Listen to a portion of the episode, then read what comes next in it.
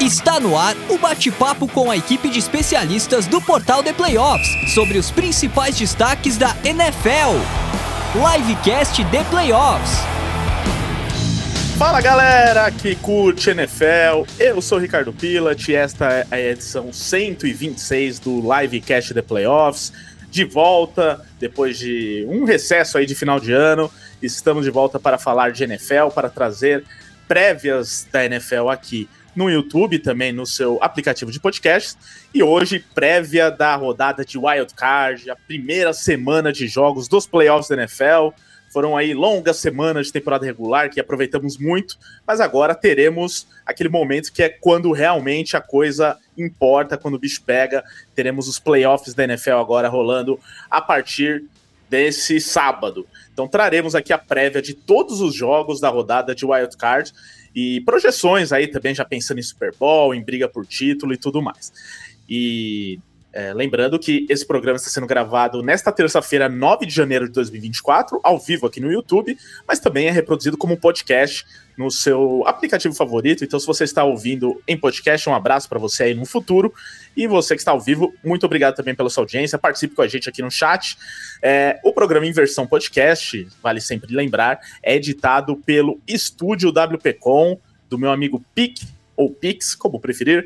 E ele pediu agora um novo recado, recado versão 2024, para avisar que ele quer muito que vocês conheçam o canal da WP no YouTube. Então lá você vai encontrar vários vídeos sobre edição de áudio, de podcast né, em geral também, do dia a dia dele no estúdio. É, você vai poder conhecer mais ali dos bastidores do estúdio da WP. Então lá no YouTube você vai encontrar todos esses conteúdos, tá bom?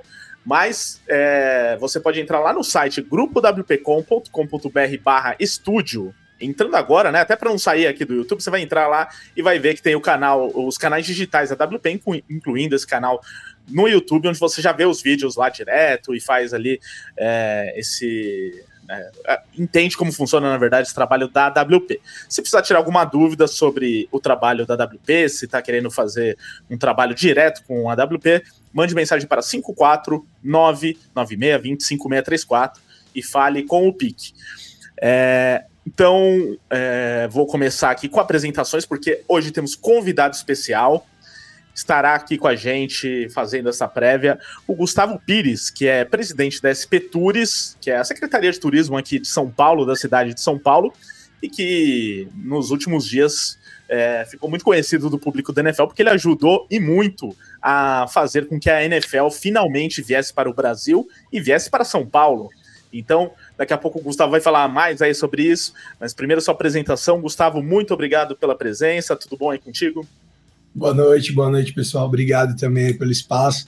Falava para vocês aqui antes de entrar, sou ouvinte do podcast, vocês manjam tudo de NFL aí, vai ser um prazer falar com vocês hoje. Muito bem, o Gustavo que é, a gente tentou já tirar fora do ar aqui algumas informações dele e tal, sobre qual vai ser o jogo no Brasil, mas eu acho que o que vale já contar pro pessoal, hein, Gustavo, é que domingo agora vai ter um grande evento aí pro público de São Paulo, não é mesmo? Com certeza, domingo agora vai ter é, um evento com transmissão de jogos dos playoffs da NFL, vai ser no domingo, na Roda Rico, ali no Parque Cândido Portinari, que é anexo ao Vila Lobos, né? O pessoal consegue entrar pelo Vila Lobos também. É, começa às 12 horas, acaba às 22, mas os jogos serão Packers e Cowboys e Steelers e Bills. É pública, 100% gratuita. Prefeitura de São Paulo e a SP Tours oferecendo é, essa fanfest gratuita, esse evento gratuito para os amantes de NFL. E a gente espera também trazer ainda mais gente para curtir o nosso esporte aí, que estiver ali pelo parque. Vai ser bem legal. É a primeira, nunca aconteceu no Brasil. E a gente acredita que nunca aconteceu nem na América do Sul um evento público para transmissão de jogos da NFL. Exatamente, mais uma vez o Brasil sendo pioneiro aí na, na NFL, né, trazendo, é, ou melhor, São Paulo sendo pioneiro da NFL no Brasil, trazendo esse evento para cá também. E é aquele esquenta, né, para começar a, a, ver o público da NFL aqui junto em São Paulo e certamente todo mundo que mora por aqui, se puder participar já desse evento no Vila Lobos, ali no, no nesse parque anexo ali que fica na roda do Roda Rico, vai ser muito legal. Então, ó, se vocês entrarem lá no Instagram do The Playoffs, inclusive, no arroba ThePlayoffsBR, tem lá mais informações sobre o evento, tá? É um evento gratuito, é bem legal de ir e, e, participar, levar os amigos que curtem NFL, os amigos que ainda não curtem, tem a possibilidade também de acompanhar.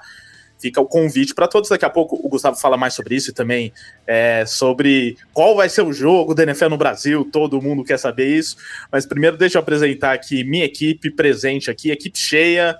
Vou começar por ela, Mia Mastrocolo, que curtiu também o recesso de final de ano e está de volta com seu time nos playoffs. Imaginava isso, Mia? Tudo bem?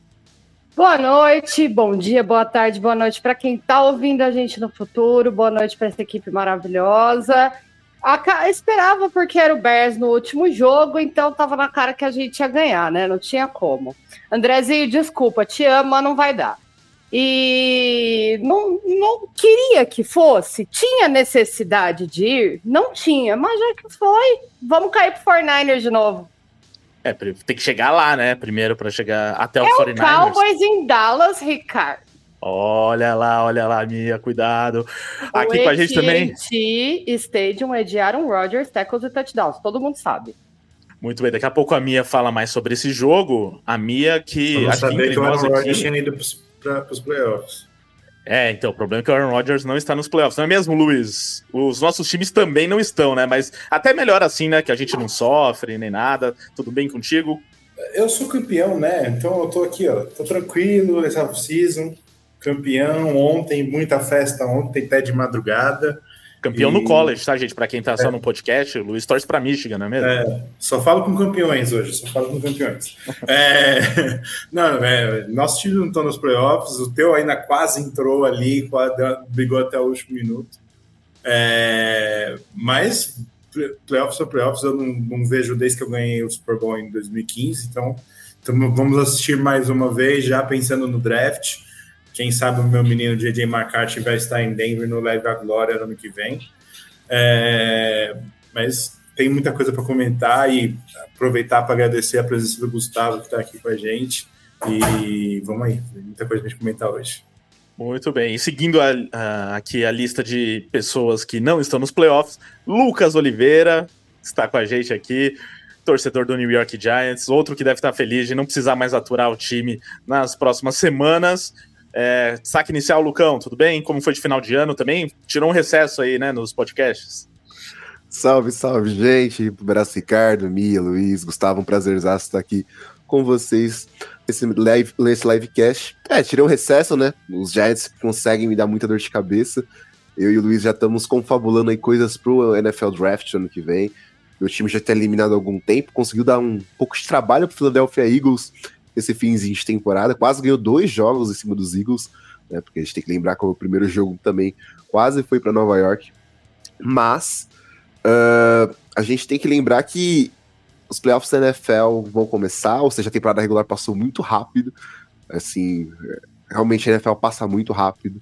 Os playoffs uh, também passam muito rápido. Uh, cara, perdeu tá fora, é uma coisa que dói muito para muitos torcedores, mas a gente que tá de fora, né, eu, Ricardo, Luiz. O Gustavo não falou o time dele, tem que falar o time dele pra gente saber se a gente zoou ele com Verdade. isso ou não. Mas a gente só aproveita, né? A gente curte os times se degladiando em busca do Vince Lombardi Trophy. É, eu ia perguntar justamente isso. Tem time na NFL, Gustavo? Qual é? Tem, tem. Pode zoar porque é o New England Patriots. Mas por causa do Boston Celtics, eu comecei a acompanhar a NBA primeiro. E eu sou fanático no Boston Celtics. Aí eu torcia para todos os times de Boston. Depois comecei a acompanhar a NFL e fui torcendo para os Patriots.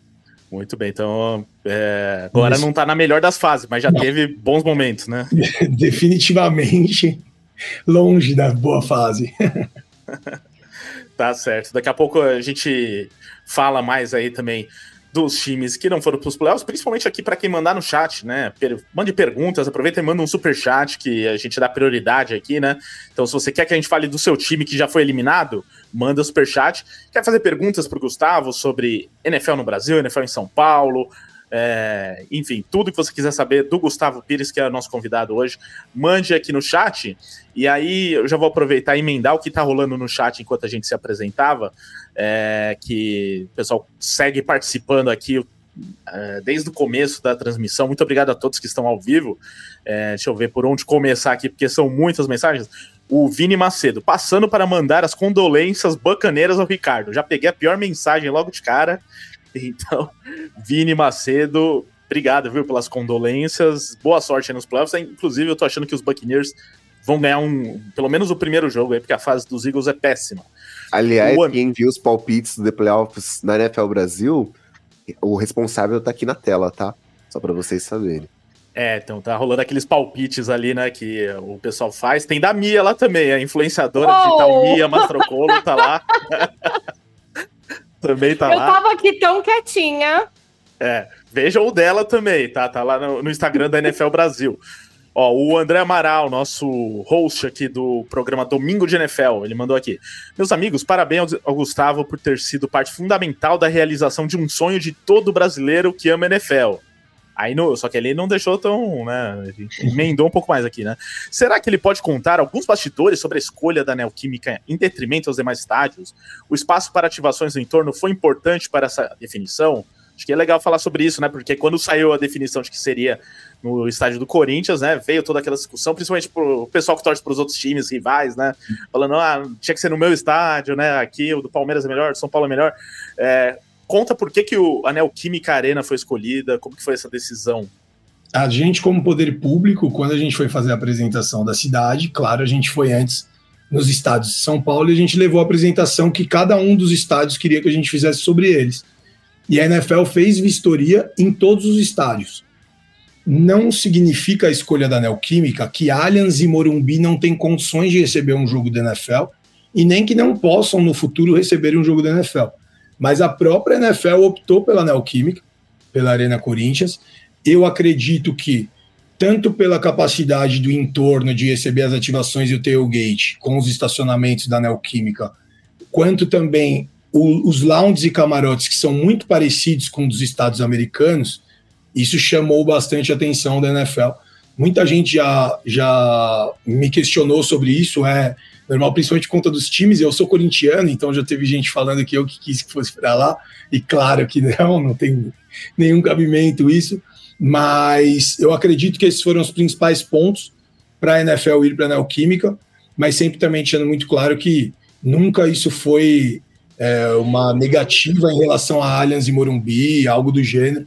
Também os centros de treinamento, a NFL visitou de, dos, de, de, de todos os times grandes de São Paulo. Isso é uma definição deles mesmos ali. Muito eles bem. Já, eles já definiram os centros de treinamento que eles vão utilizar? Não, ainda não. Certo. Deixa eu ver o que mais tem aqui sobre o Gustavo e sobre a NFL no Brasil. É, então, ó, o, é, o Rei das Rebatidas mandou aqui. Qual a expectativa de público para o jogo da NFL do Brasil? É lotado, né, Gustavo? É.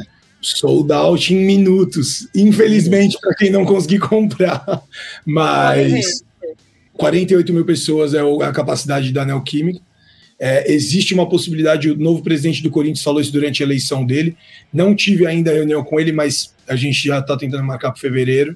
Ele disse que o setor sul da Neoquímica tiraria as cadeiras, como é o norte. Se isso acontece, sobe 3 mil, 2.500 lugares aproximadamente. Mas o, o que está previsto são os 48 mil lugares e é pouquíssimo para o público da NFL, a gente sabe.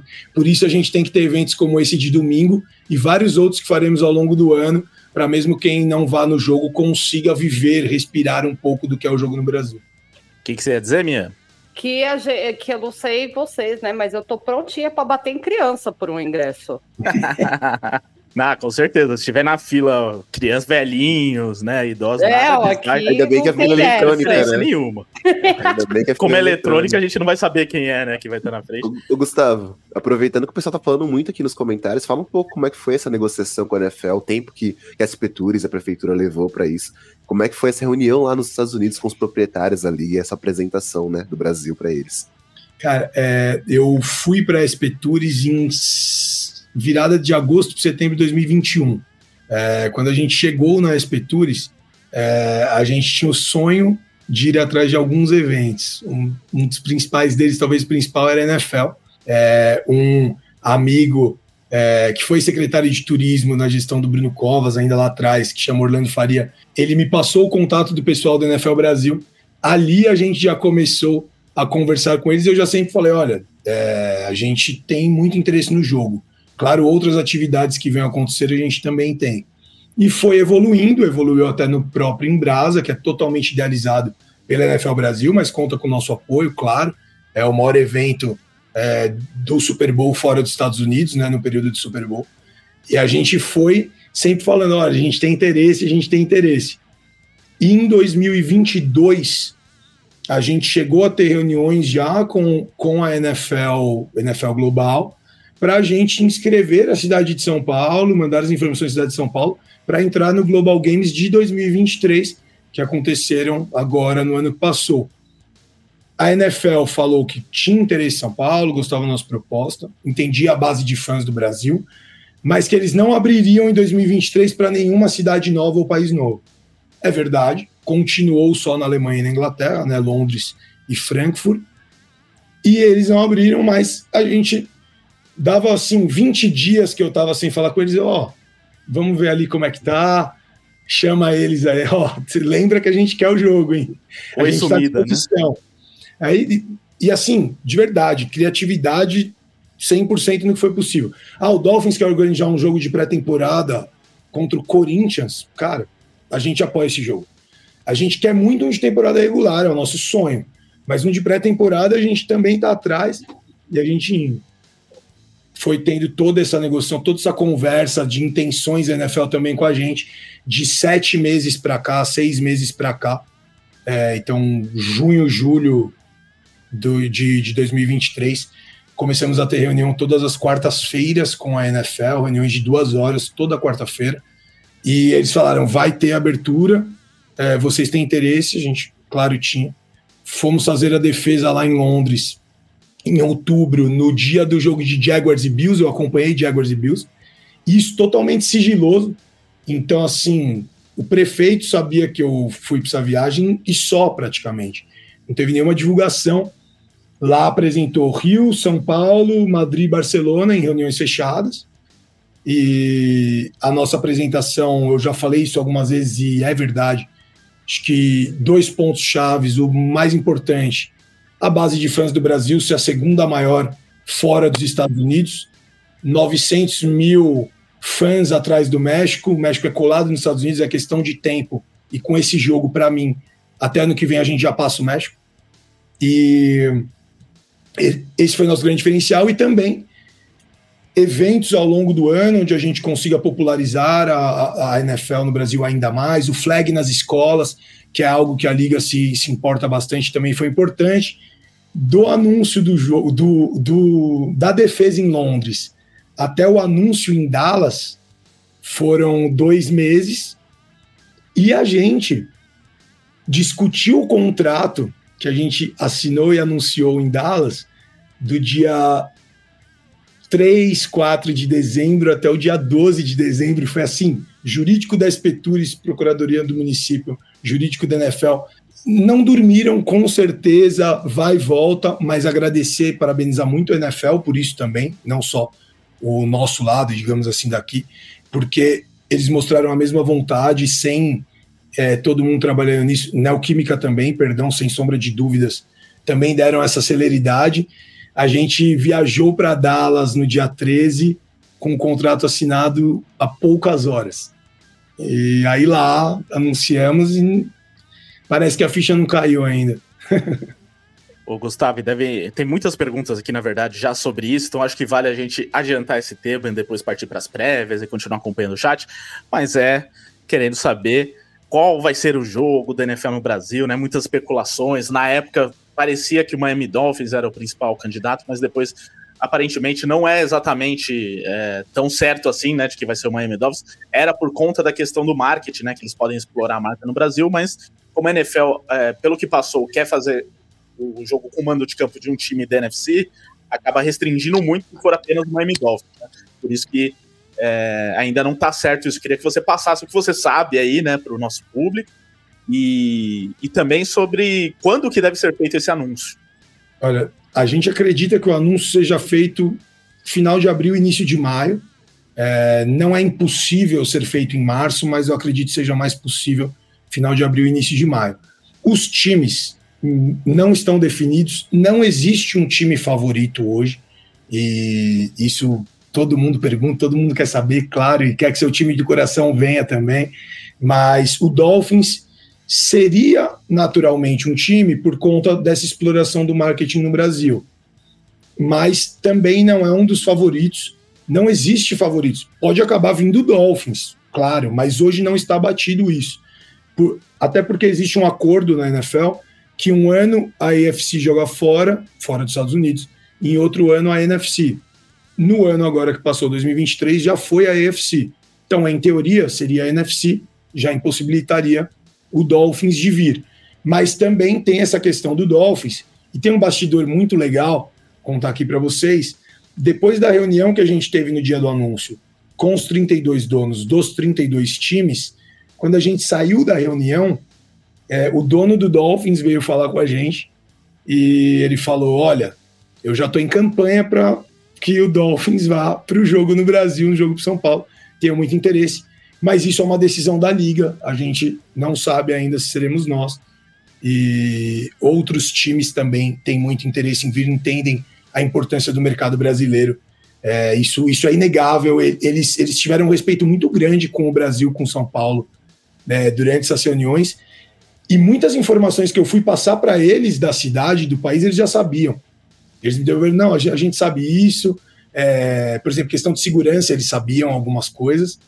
E, isso foi muito legal, foi muito interessante, mas não temos times favoritos. Infelizmente eu não consigo dar esse spoiler, mas vai rápido. Eu imagino que a data do jogo seja o primeiro e próximo grande anúncio. Imagino que os times sejam o segundo e o terceiro grande anúncio seja o início das vendas. Esses três anúncios serão feitos com NFL, NFL Brasil, SP Tours Prefeitura de São Paulo, em conjunto. Então, é, estaremos lá, mas não consigo dar esse spoiler hoje. Muito bem. Então, venda de ingressos também só depois que tiver anúncio do jogo, né? Eu, eu, eu acredito que a ordem seja data do jogo, times, início da venda de ingressos. Isso também não é algo que eles me afirmaram com certeza, mas pelas conversas que a gente teve é o mais provável. Até porque o anúncio das vendas é muito importante você ter a data e os times. Né? Com certeza, porque eu vi muitas especulações rolando aí de que ia ser anunciado em breve e tal, mas que acho que tem que esperar um pouquinho ainda, né, pessoal? Eu sei que vocês estão ansiosos, como todos nós estamos, mas vai demorar ainda ao, pelo menos é, dois meses, né? Pelo que o Gustavo falou, talvez três. E normalmente a NFL divulga o calendário, né? No mês de abril mesmo, né? E aí é, já anuncia com os jogos que vão ser fora dos Estados Unidos de uma vez, né? Às vezes até sai spoilers antes ali, né? Alguns dias antes, mas ali naquela época, né? Então... Esses, esses três anúncios serão feitos, em três serão feitos em três datas diferentes. Então eu imagino que a gente já possa em fevereiro ter algum anúncio, por exemplo, é, da data do jogo. Fevereiro, março, eu acredito que seja possível. Mas nada disso está garantido e confirmado ainda. É até bom o pessoal saber a data antes, né, para se programar. Porque a gente tá vendo aí muita gente, não só do, do, do Oiapoque ao Chuí, aqui no Brasil, falando que vai vir para esse jogo, mas muito provavelmente pessoas de toda a América Latina, né, venham, né, Gustavo, para ver esse jogo. Com e certeza. não só o jogo, né, o evento como um todo, porque tem tailgate, vai ter ativações, enfim, vai ser um evento épico para São Paulo. A, a, as nossas estimativas dentro da SP Tours é que além da gente conseguir trazer um público muito grande da América Latina, da América do Sul, por conta de nunca ter tido um jogo na América do Sul. Então não é, ah, acontece todo ano, eu vou ano que vem. Ele vem esse ano, se Deus quiser, vai acontecer todo ano pelos próximos 100 anos, mas é, a gente acredita que traga esse público. E um outro ponto importante, isso é uma estimativa nossa ainda, a NFL acredita que 10% do público seja americano, de um jogo global. É, mesmo que seja um pouco menos que isso, se a gente tiver de 2 a 3 mil americanos na Neoquímica Arena no dia do jogo vai ser o maior deslocamento de americanos para o Brasil por conta de um evento na história. Porque nem na Copa do Mundo vieram 2 mil ou 3 mil americanos para um jogo em um estádio. Olha então, só, hein? Seria, seria realmente incrível isso, hein? Isso, é, isso é... para o setor de estudos não é muito importante. É, e eu fui, eu cheguei aí um jogo da NFL fora do Brasil, inclusive, eu fui em Londres a, em 2015, era Bills e Jaguars, e os dois times nem estavam tão bem como estão hoje em dia, né? Mas é, eu tinha muito torcedor dos Bills que viajou para lá. Realmente foi algo que me impressionou, assim. o quanto tinha de gente, que dava para ver que é americano mesmo, porque não, não era o pessoal de lá, né? O pessoal de lá, assim como vai ser aqui no Brasil, provavelmente vai para assistir o jogo, independente de qual seja o time, com camisas variadas, né? Mas tinha uma massa ali de torcedores dos Bills que me impressionou mesmo de tanta gente que viajou. É, depois eu vi algumas matérias que estimavam que é, deveria ter pelo menos 5 mil pessoas que é, da torcida dos Bills de Buffalo que foi para lá, né? Então pode ser que aconteça também. Tem boa parte dos ingressos é, comprados por americanos também, né? É, seria, seria legal dividir o espaço também com eles, mas tem que fazer o que falou aqui, ó, o Cícero, Cícero Loyola, ele mandou aqui. Vocês têm que ter passagem livre porque divulgam a liga. Então ficou o recado aí pro Gustavo. Vai ter que arrumar ingresso para todo mundo aqui, Gustavo. Eu, Passinho. Eu acho ótimo, a gente tem que mandar para NFL isso aí já. Roger Gudel, por favor. Mas, mas, mas aproveitando isso que claro que vocês merecem, vocês divulgam a liga, agradecer muito vocês também, todos os comunicadores de NFL que são muito responsáveis pelo crescimento do esporte. Com certeza vocês são fundamentais para a gente conseguir fazer esse trabalho que a gente está fazendo, tendo essa base de fãs. Muito, muito obrigado e parabéns mesmo por todo o trabalho. Valeu, valeu, Gustavo. Então é o seguinte, vou seguir aqui com os recados e depois as prévias, tá? Mas continue participando do chat é, e a gente vai pensando algumas mensagens, perguntas para o Gustavo e também comentários aqui sobre a NFL. É, e a gente vai aos poucos aqui tentando atender todos vocês que estão com a gente na audiência, tá bom? Lembrando que super chat tem prioridade, vou repetir isso. Então, se você quer falar de alguma coisa que não foi falada, se a sua mensagem não foi lida, você tá triste, ó, uma mensagem baratinha aí, dois reais, que é o mínimo que o YouTube cobra, a gente dá prioridade para sua mensagem e a gente lê aqui, não importa qual seja o tema, né? Claro, GNFL, por favor, mas é isso. E aproveitando, deixa aí o seu like no vídeo, tá? Se você ainda não deixou, todo mundo agora que tá na audiência, deixa o like, ajuda bastante o YouTube a entender que esse vídeo é relevante.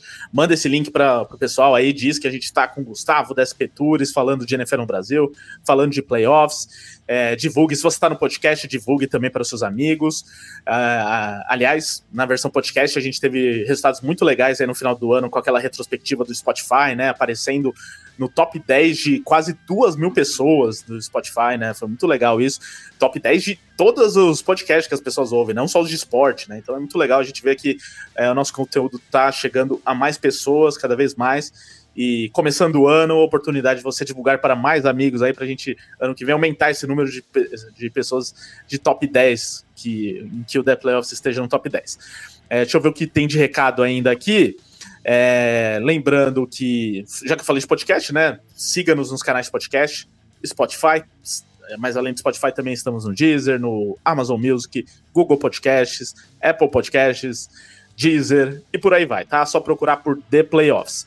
É, se inscreva aqui no canal se ainda não for inscrito também. Além das lives, a gente tem sempre vídeos semanais com conteúdos diferenciados, como por exemplo, vamos ter um essa semana, um videozinho explicando os playoffs da NFL com o Lucas e a Mia, inclusive, estarão nesse vídeo. Então fiquem de olho, você que está chegando agora na NFL e que ainda não entendeu esse negócio de playoff, na quinta-feira vai sair vídeo e toda quinta tem vídeo novo, além das lives aqui de terça. Se inscreva aqui no canal e ativa o sininho para receber notificação também dos, no dos novos vídeos. É, e para fechar, eu sempre faço aquela divulgação do nosso grupo de NFL no WhatsApp. Um grupo para fãs de NFL mesmo, para quem quer debater, conversar, aproveitar uma rodada como essa dos playoffs de Wild Card e debater com pessoas que também gostam de NFL. Só mandar mensagem para a gente no 11 94666 8427. Diz que ouviu o nosso livecast, quer entrar no grupo de NFL a gente te adiciona, tá bom? Temos também grupo dos demais esportes americanos que a gente cobre aqui, né? NBA, MLB, NHL, theplayoffs.com.br para acompanhar tudo que rola nos esportes americanos é, diariamente com notícias sempre atualizadas, não só de NFL. Então, isso posto, vamos começar a falar da, da prévia da rodada de Wild Card. Lembrando, Baltimore Ravens e San Francisco 49ers já estão de bye, né? Então eles folgam na primeira rodada por terem a melhor campanha de suas conferências. E agora a gente é, vai ter a rodada de Wild Card, que é quando os outros times classificados se enfrentam por uma chance de chegar na próxima rodada, que é a rodada divisional. E vamos seguir a ordem dos jogos aqui, é, começando pelo primeiro jogo do sábado, que é esse Cleveland Browns e Houston Texans em Houston. É, com certeza, duas surpresas. Eu acho que no começo da temporada ninguém colocaria esses dois times nos playoffs, é, ou pouquíssima gente. É, ninguém esperaria, eu acredito que o CJ Stroud já teria tanto impacto no primeiro ano, mas teve, teve muito impacto. E o Cleveland Browns, ninguém esperaria que teria que iria para os playoffs trocando de quarterback a cada duas, três rodadas, né? Teve aí vários quarterbacks, mas assim, o que levou o time até aqui é a defesa, né? A defesa realmente é uma das melhores da NFL, sem dúvidas. Esses times se enfrentaram recentemente até, é, com vitória dos Browns sobre os Texans por 36 a 22, só que foi um jogo ali em que o CJ Stroud não jogou, né? Ele estava machucado. Agora ele já voltou, tá bem, né? Jogou a última partida, garantiu o título da divisão, né? Além de ir para os playoffs, os Texans ganharam a divisão. E o Cleveland Browns conseguiu uma excelente campanha também de, é, de 11-5, né? E aí conseguiu essa vaga para os playoffs é, via wildcard, porque o Baltimore Ravens ganhou a divisão. Então, tudo isso posto, vou pedir para o Gustavo começar, né? Nosso convidado, falando expectativa para esse jogo. Depois, nossos colegas de bancada seguem aí. O que vocês esperam de Texans e Browns? Primeiro jogo da rodada do Wild Card. Eu acho que passa o Browns, mas com dor no coração pela história de CJ Stroud, pelo ano que ele fez, nada contra o Browns também. Mas eu acredito que a defesa do Browns seja das melhores da liga. O Miles Garrett fez uma temporada absurda, aliás, ele joga um absurdo, joga muito. E o time melhorou ofensivamente com o Joe Flaco. Não sei se por culpa dele, se por culpa dos técnicos, mas o time melhorou ofensivamente. E eu acho que o CJ Stroud já levou esse Houston Texans muito longe. É, ninguém imaginava que eles ganhariam a divisão. É, nas minhas prévias lá atrás eu coloquei entre os times que poderiam ficar com as três primeiras escolhas de draft. Ele fez uma grande temporada e a história de superação dele também comove muito. É, acho que ele é o calor ofensivo do ano com é, com o Pucanacu aí em segundo, mas para mim da Cleveland Browns. Inclusive, se eu não me engano, foi era a escolha projetada no, no mock que eu fiz no começo de maio, depois da, da, do draft passado, que o, a, a, primeira escolha geral iria para o Cardinals por conta do, do, da campanha do Texas. Então é realmente surpreendente. É, bom, já vou meter a minha, a minha é, análise desse jogo. É, eu acho um jogo bem equilibrado, talvez um dos jogos mais equilibrados da, da rodada. É excelente já começar com esse jogo em si, né, né pra, pro, pra, na ordem dos jogos. Acho que já é um ótimo jogo para a gente acompanhar. E é, é, um, obviamente, a gente sabe que aqui no Brasil é uma época que a gente começa a ter mais é, pessoas que não assistem a NFL começam a, a assistir e começam a gostar da, da, da, da liga. Então, acho que é um jogo excelente. É, é um jogo que tem tudo para ser um grande confronto da defesa dos Browns com um, um bom com, embate com esse ataque do, do, dos Texans, que com o CJ Stroud é, essa, nessa temporada foi bem, bem parável, é, principalmente quando estava todo mundo em campo. É, eles sofreram com algumas lesões do ano e isso pode ser, pode ser vir a ser um problema nesse jogo também. Mas com o Stroud saudável, o Nico Cohen saudável, é, eu acho que é um, um, um, ataque que pode render muito bem mesmo contra é, essa defesa. E do outro, vem, vem, do lado contrário, eu também vejo um ataque que pode é, render bem contra essa defesa dos Texans, mas a defesa dos Texans tem seus caminhos para atrapalhar. A, a, linha ofensiva dos Browns é, tem lidado com algumas lesões e talvez o Will Anderson pode encontrar um bom jogo aí, ele que veio melhorando na temporada conforme ela foi desenvolvendo. Então é um jogo muito, muito parelho. Eu sinto que vai passar o Houston Texans, mas seria um, um, um storyline muito interessante se o Cleveland Browns passar, ainda mais pela possibilidade de ter um rematch de Joe Flacco com o Baltimore Ravens na rodada divisional. Então, é, eu acho um jogo muito incrível. A minha opinião é que passa o Texans mas eu acho que é um jogo que pode ir para qualquer lado. Cara, pior que eu tô com um feeling parecido com o Luiz, sabe? É, é claro, eu, eu, sou suspeito para falar porque eu sempre gostei muito do Stroud, desde a época de, de Ohio State, desde a época do college.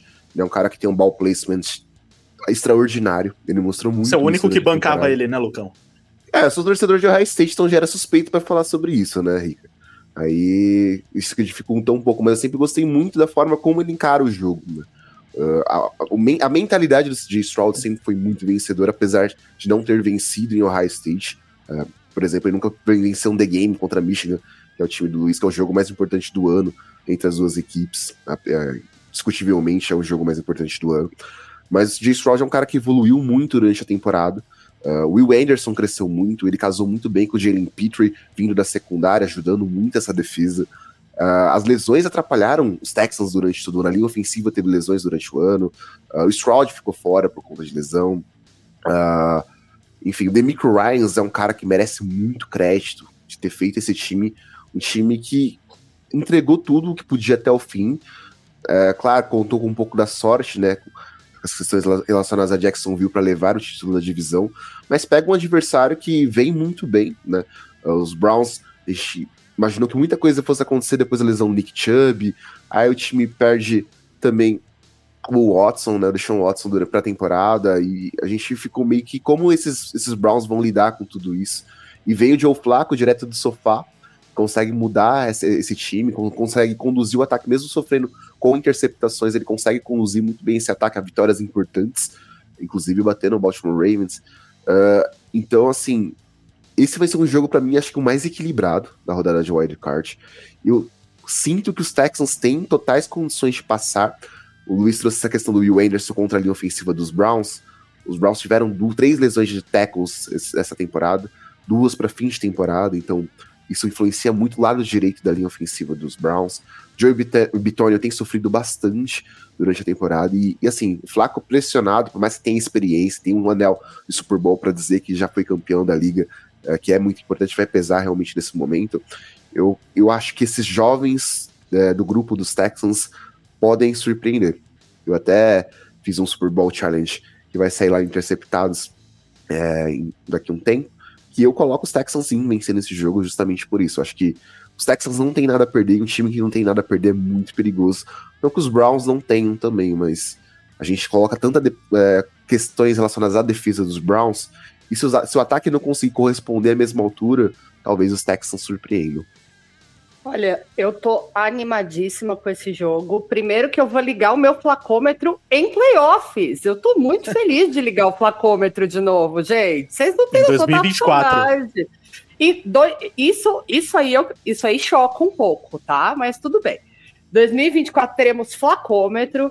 Mas vamos lá, essa defesa do Browns é uma defesa que ela é muito consistente, ela dá muito trabalho. A gente viu durante a temporada toda essa defesa carregando um ataque que não teve constância, até pela quantidade da troca de quarterbacks, etc.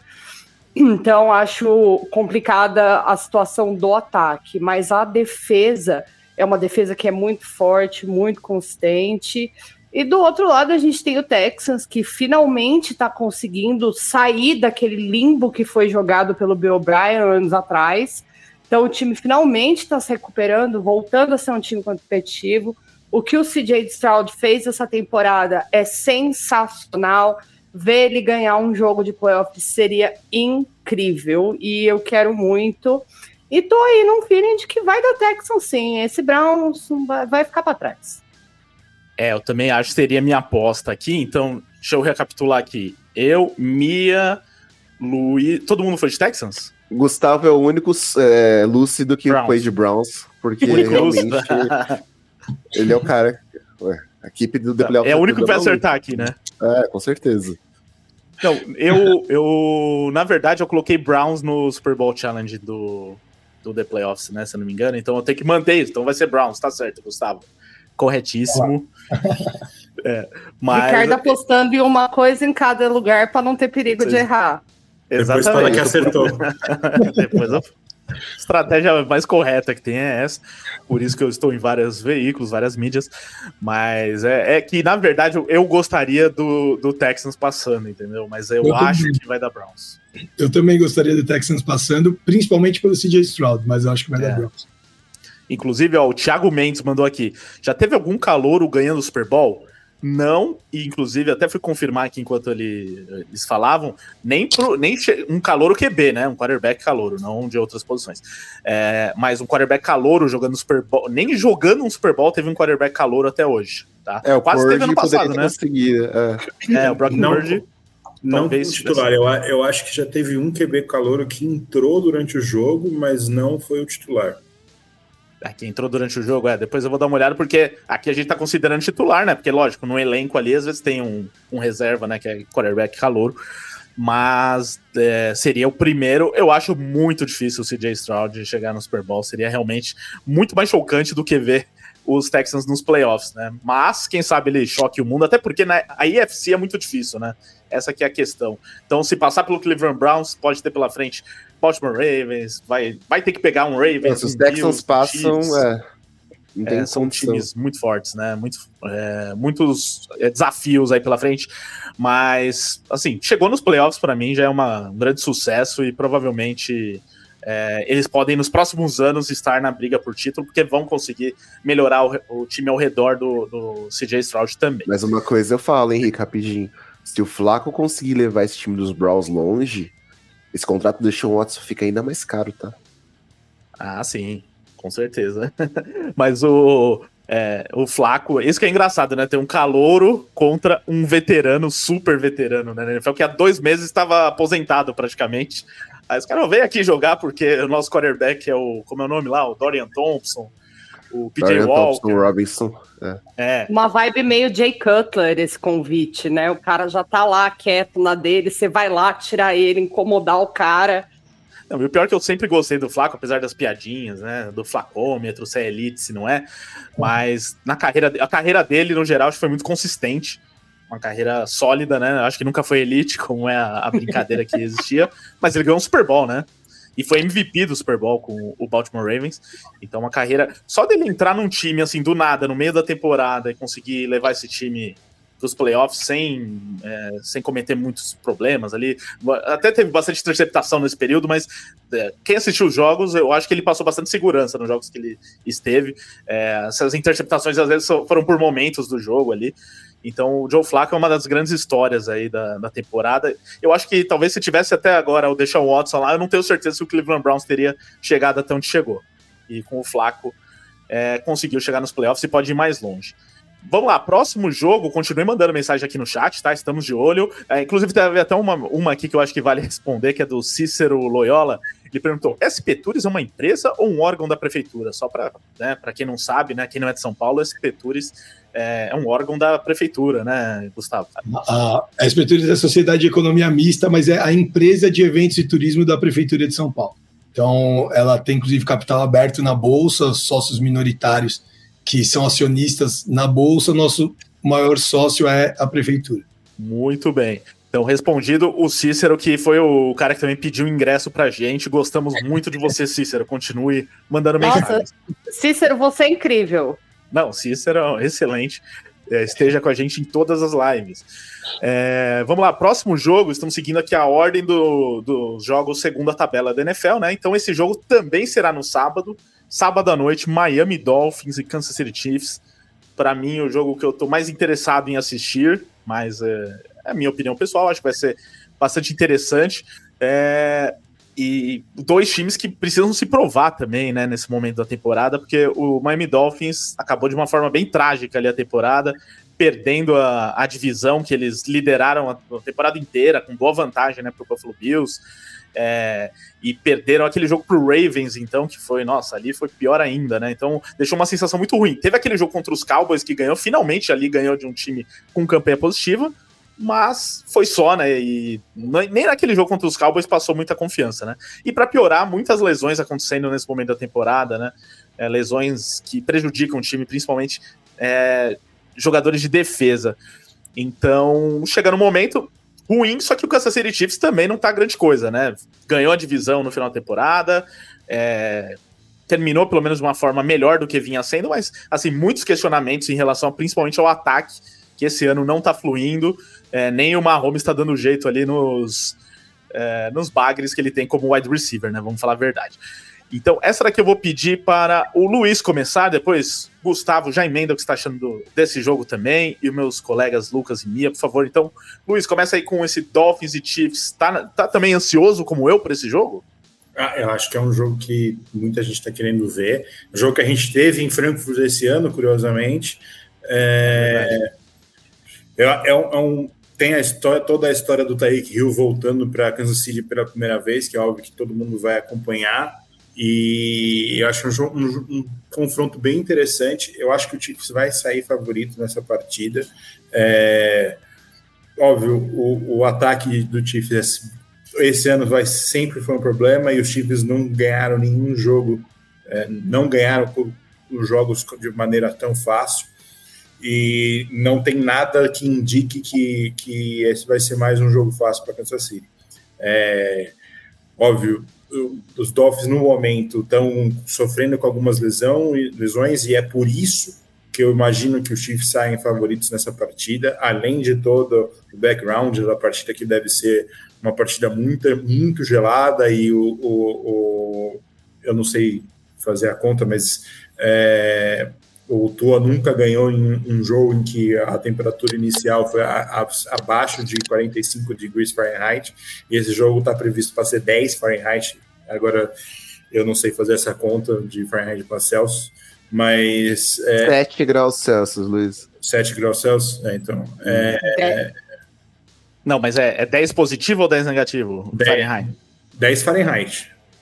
Ah, então é menos isso 12. Aí é, isso, isso, que eu ia falar, isso aí é temperatura é. negativa, gente. É, tá previsto para ter. Hoje tá, a previsão indica 10 gra, é, graus Fahrenheit para o início da partida, ou seja, mais uma coisa que pode ajudar os, o Kansas City Chiefs nessa, nessa partida, e, e eu acho que os Chiefs acabam vencendo e seguindo para talvez o primeiro jogo é, pós é, de pós-temporada do Mahomes fora de casa. É, seria menos 12 Fahrenheit mesmo aqui, olhando no, no conversor. Friozinho bom, hein, Gustavo, para jogar um futebol americano? eu, eu, eu, tenho o mesmo sentimento, eu acho que da Chiefs, mas eu acho que são dois times que não convenceram durante a temporada, não convencem. O Miami muito pelas lesões. É, a defesa do Miami começou mal a temporada, mas tinha evoluído. O Bradley Chubb está fazendo uma temporada incrível. Ele está fora da temporada, acho que o Miami sente muito é, a falta dele. O Chiefs tem uma defesa sólida, inclusive, incrivelmente, um time que tem o Mahomes, o forte do time foi a defesa a temporada toda. A linha de recebedores do Chiefs é muito ruim. Não que eu acho que o Juju Smith e o Hardman eram os melhores wide receivers da liga, mas é, eles já eram muito melhores do que os que estão aí. O Mahomes já tinha que fazer muita coisa para eles renderem em altíssimo nível. Acho que o Kelsey caiu durante a temporada em relação ao que o Kelsey sempre apresentou. A melhor conexão da NFL nos últimos anos era inegável o Mahomes Kelsey. Esse ano foi longe disso. É... Eu acredito que mesmo assim dá o Chiefs, porque o Dolphins não consegue ganhar de times grandes, de times com grandes campanhas. Essas lesões do Dolphins atrapalham muito também. Eu acho que a forma como o Tua jogou o final do jogo contra o Bills também diz muito sobre momentos de pressão. E o Mahomes é o Mahomes, eu, eu não duvido do Mahomes, eu acho que isso pesa muito. Uma defesa sólida e o Mahomes num jogo de playoff, em casa, contra um time que está acostumado a jogar com 30 a 35 graus e vai jogar em menos 12, por exemplo, que fosse zero grau, menos um, já é uma diferença muito grande. Então eu acho que dá Chiefs, mas eu acho que nenhum desses dois times convencem e inspiram confiança para chegar no Super Bowl. Eu não duvido deles, principalmente do Mahomes, mas eu não apostaria ficha, não. É engraçado é. ver, né? Os Dolphins é um time que poderia, se tivesse ganhado do Buffalo Bills, ia jogar num calorzinho, entre aspas, de 20 graus em Miami, e conseguir jogar no seu estádio, uma temperatura ok, com a sua defesa sofrendo um pouco menos, mas perdeu para o Buffalo e agora vai jogar nesse frio, nesse tempo péssimo em Kansas City, uh, com baixas defensivas, né? A gente. Não, os Dolphins não vão ter o Xavier Howard, não vão ter o Jerome Baker, o Jalen Phillips e o Bradley Chubb, que foram dois pass rushers que fizeram total diferença pro time durante toda a temporada. Van Ginkel e o Goodsey também podem ser jogadores que não atuem contra os Chiefs. Então é bem complicado, por mais que o Mahomes tenha que carregar muitos desses wide receivers durante toda a temporada. Se o tempo estiver tão ruim assim, talvez os Chiefs utilizem muito o jogo corrido, fazer a Pacheco seja extremamente acionado, que é um cara que não tem decepcionado durante a temporada quando atuando, né? Uh, enfim, uh, vai ser bem complicado para essa defesa de, de Miami. Acho que, que os Chiefs não inspiram confiança defensivamente falando também. Mas o Tarek Hill ele tem dropado tantas bolas ultimamente que a gente começou a contestar algumas coisas. Jalen Waddle tal, joga e talvez volte de lesão, isso é complicado também. Uh, enfim, tem muitas questões aqui que envolvem os dois times e que não inspiram confiança como o Gustavo e o Luiz trouxeram, né? É, é, bem complicado até fazer uma aposta que, se não fosse o tempo, eu não apostaria no Kansas City Chiefs, para ser bem sincero. Acho que o principal fator aqui vai ser o apoio da torcida em Kansas City, vai ser o fator tempo, que vai ser crucial, principalmente se a, defesa dos Dolphins ficar muito tempo em campo. Uh, e o Tua, a consistência do Tua caiu bastante, por mais que ele tenha liderado a NFL em jardas aéreas, é, é bem complicado o que a gente viu na semana passada, e no frio o, acho que a tua, como o Luiz trouxe, nunca enfrentou um frio tão grande. E isso é fundamental na pós-temporada. Olha, jogar nesse frio vai ser muito complicado para Miami. Não é um time que, que tem um bom desempenho, ainda mais uma temperatura assim. Uh, jogar no Arrowhead é muito difícil. A gente sabe que é um estádio extremamente hostil, que é uma torcida extremamente barulhenta. Então vai ser bem complicada a vida do Dolphins nesse jogo. Ainda mais é, o, o, desempenho que a gente viu do Tua nas últimas partidas, tanto contra o Bills, mas naquele jogo da, que o Ravens deu uma surra no Miami e a própria postura do, do time, etc., não me inspira confiança. Do outro lado, o Chiefs está com um ataque extremamente problemático, até porque alguém que deixou o Tarek Hill embora e trouxe o MVS, achando que o MVS ia virar alguma coisa, é, é, tem, tem problema aí, gente. Tá errado isso. Não é possível. Então, é, vai ter que se virar. O problema é que o Tarek Hill virou o Cadário Stone na última semana. É. Ele tava baleado. Teve problema do incêndio na casa dele? Também, mas não é justificativa na hora que precisou. Né? Gente, a casa dele quase veio abaixo. Como assim? Pelo amor não, de Deus. A pessoa não perdoa. Aqueles não perdoam. As pessoas não desculpam nem a casa dos outros pegando fogo. Que coisa horrível, gente. A gente não é assim.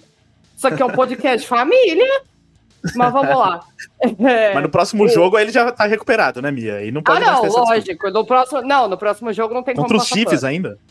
Não, ele vai estar tá mordido. A gente sabe que ele vai voltar pro Red daquele jeito. A gente sabe como o Tyreek Hill é. Então, assim, vamos aguardar. Mas não tenho muita confiança nesse Dolphins, até pela, pela própria postura do Tua, de como ele estava nas últimas partidas. Eu não consigo ver ele tendo uma desenvoltura nos playoffs mais, mais expressiva, assim. E, gente, nessa temperatura vai ser complicado ali. Para quem não é acostumado, a bola vira uma pedra e eu não sei como que vai ficar isso aí, não. É, e como a, o Luiz até destacou, né, o Tua tem essa cobrança também de, de não jogar tão bem em temperaturas mais geladas, cresceu no Havaí, é, joga na Flórida, enfim, então tem esse fator Alabama aí, mas acho também que é quente. É, então.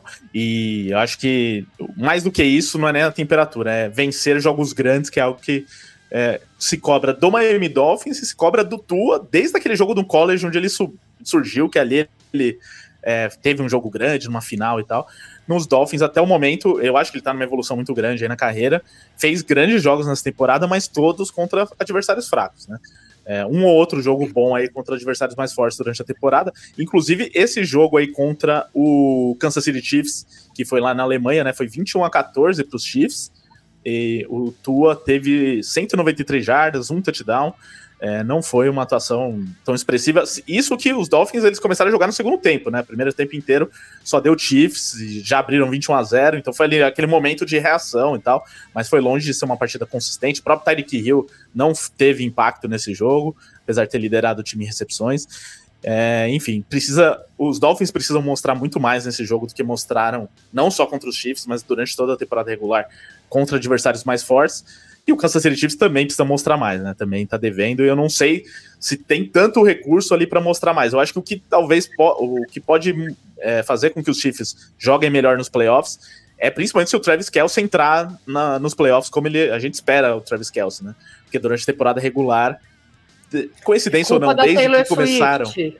É, desde que começou o romance, ou pelo menos que, ele, que o romance veio pra mídia com a Taylor Swift, é, fato é que ele caiu de produção ali, não vou dizer que é por conta disso, mas é, ele não tá jogando bem nessa temporada. Teve lesão também, né? Jogou é, também, não sei se ele tá totalmente recuperado dessa lesão, Mas se ele jogar bem nos playoffs, aí é outro time, o Kansas City Chiefs, porque é uma bola de segurança que a gente viu que na temporada passada funcionou muito para chegar até o Super Bowl. Enfim, então deixa eu só recapitular aqui. Todo mundo tá indo de, de Chiefs? Nos palpites? Sim. Então, Ninguém aposta contra Patrick Mahomes, adoro. não, nem o, não, Não, nem o é, Paulo não, Antunes não. acho que apostaria aqui, né? É, isso que eu falo, nessa semana não, quando eu quero ver ele jogando um playoff fora de casa. Paulo Antunes full pistola na última rodada foi engraçado também. Espero que ele esteja escalado para esse Dolphins e Chiefs na ESPN no, no sábado. Paulo É, Antunes está puro, puro entretenimento desde aquela discussão com o Kurt sobre o Bills. Ah, sim, é. Pelo, a única vantagem dele nesse último jogo aí foi que os Bills ganharam e, e confirmaram o que ele falou, né? Que aconteceria. O Paulo Antunes sabe muito também.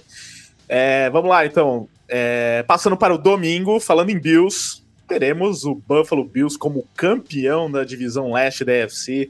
Só o Paulo Antunes e alguns outros apostariam nisso no meio da temporada, mas eles ganharam a divisão e com isso vão ter a seed 2 e a vitória. Os Dolphins, se ganhassem esse jogo aí contra os Bills, acho que não teriam tanta vantagem assim, a não ser jogar em casa de novo contra o- os Bills, né? Mas teria um jogo difícil.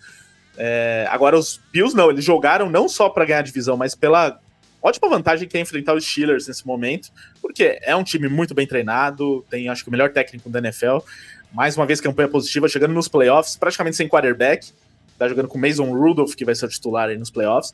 É, defesa perdeu o TJ Watt agora, não vai jogar essa partida contra os Bills, que é o grande jogador desse time. Então, assim, nada melhor para os Bills do que enfrentarem os Steelers nesse momento, jogando em casa. É, tudo a favor aí do Buffalo Bills. Provavelmente também vai ter um frio, vai ter um frio desgraçado lá em Buffalo. É, e se os Bills não ganhassem, iriam para os playoffs enfrentando o Kansas City Chiefs fora de casa, né? Aí é totalmente, seria totalmente diferente. Então os Bills mostraram aí que, é, que tem esse, essa pegada de um time clutch, ganharam quando deveria, vão enfrentar um adversário mais viável nesse momento. E acho aqui, é, Gustavo, pode começar agora, é, que é um dos confrontos mais desequilibrados na teoria. Mas você vê aqui armadilhas para o Buffalo Bills, até por ser um time irregular, né? Durante a temporada foi muito irregular. Nos próprios jogos é irregular, né? Contra os Dolphins, o Josh Allen lançando interceptação para todo lado. Você vê riscos aqui para o time de Buffalo?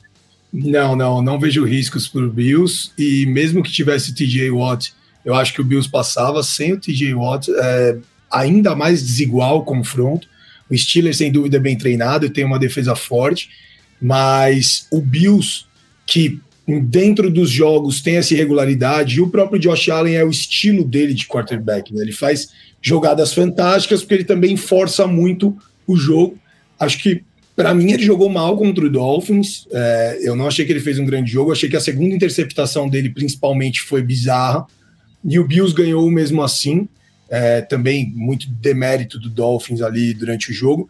Mas o Bills, depois do Joe Brady, tá com uma campanha 6-1, tava 5-5, tá 6-1.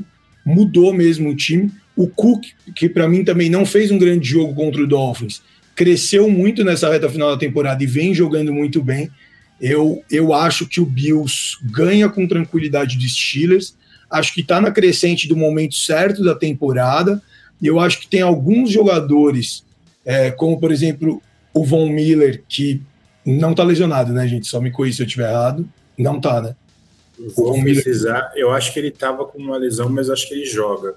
É, eu, eu, eu acho que ele estava com incômodo, mas estava se guardando para o playoff. É, uma minor, ele não jogou o último jogo por conta disso. O, o, o Von Miller, por exemplo, para mim é um dos jogadores que o Bills tem, que eu acredito que se guardou para os playoffs e pode crescer muito nos playoffs. Claro, ele já não está mais no auge, mas o Bills, para mim, está no momento certo de crescente.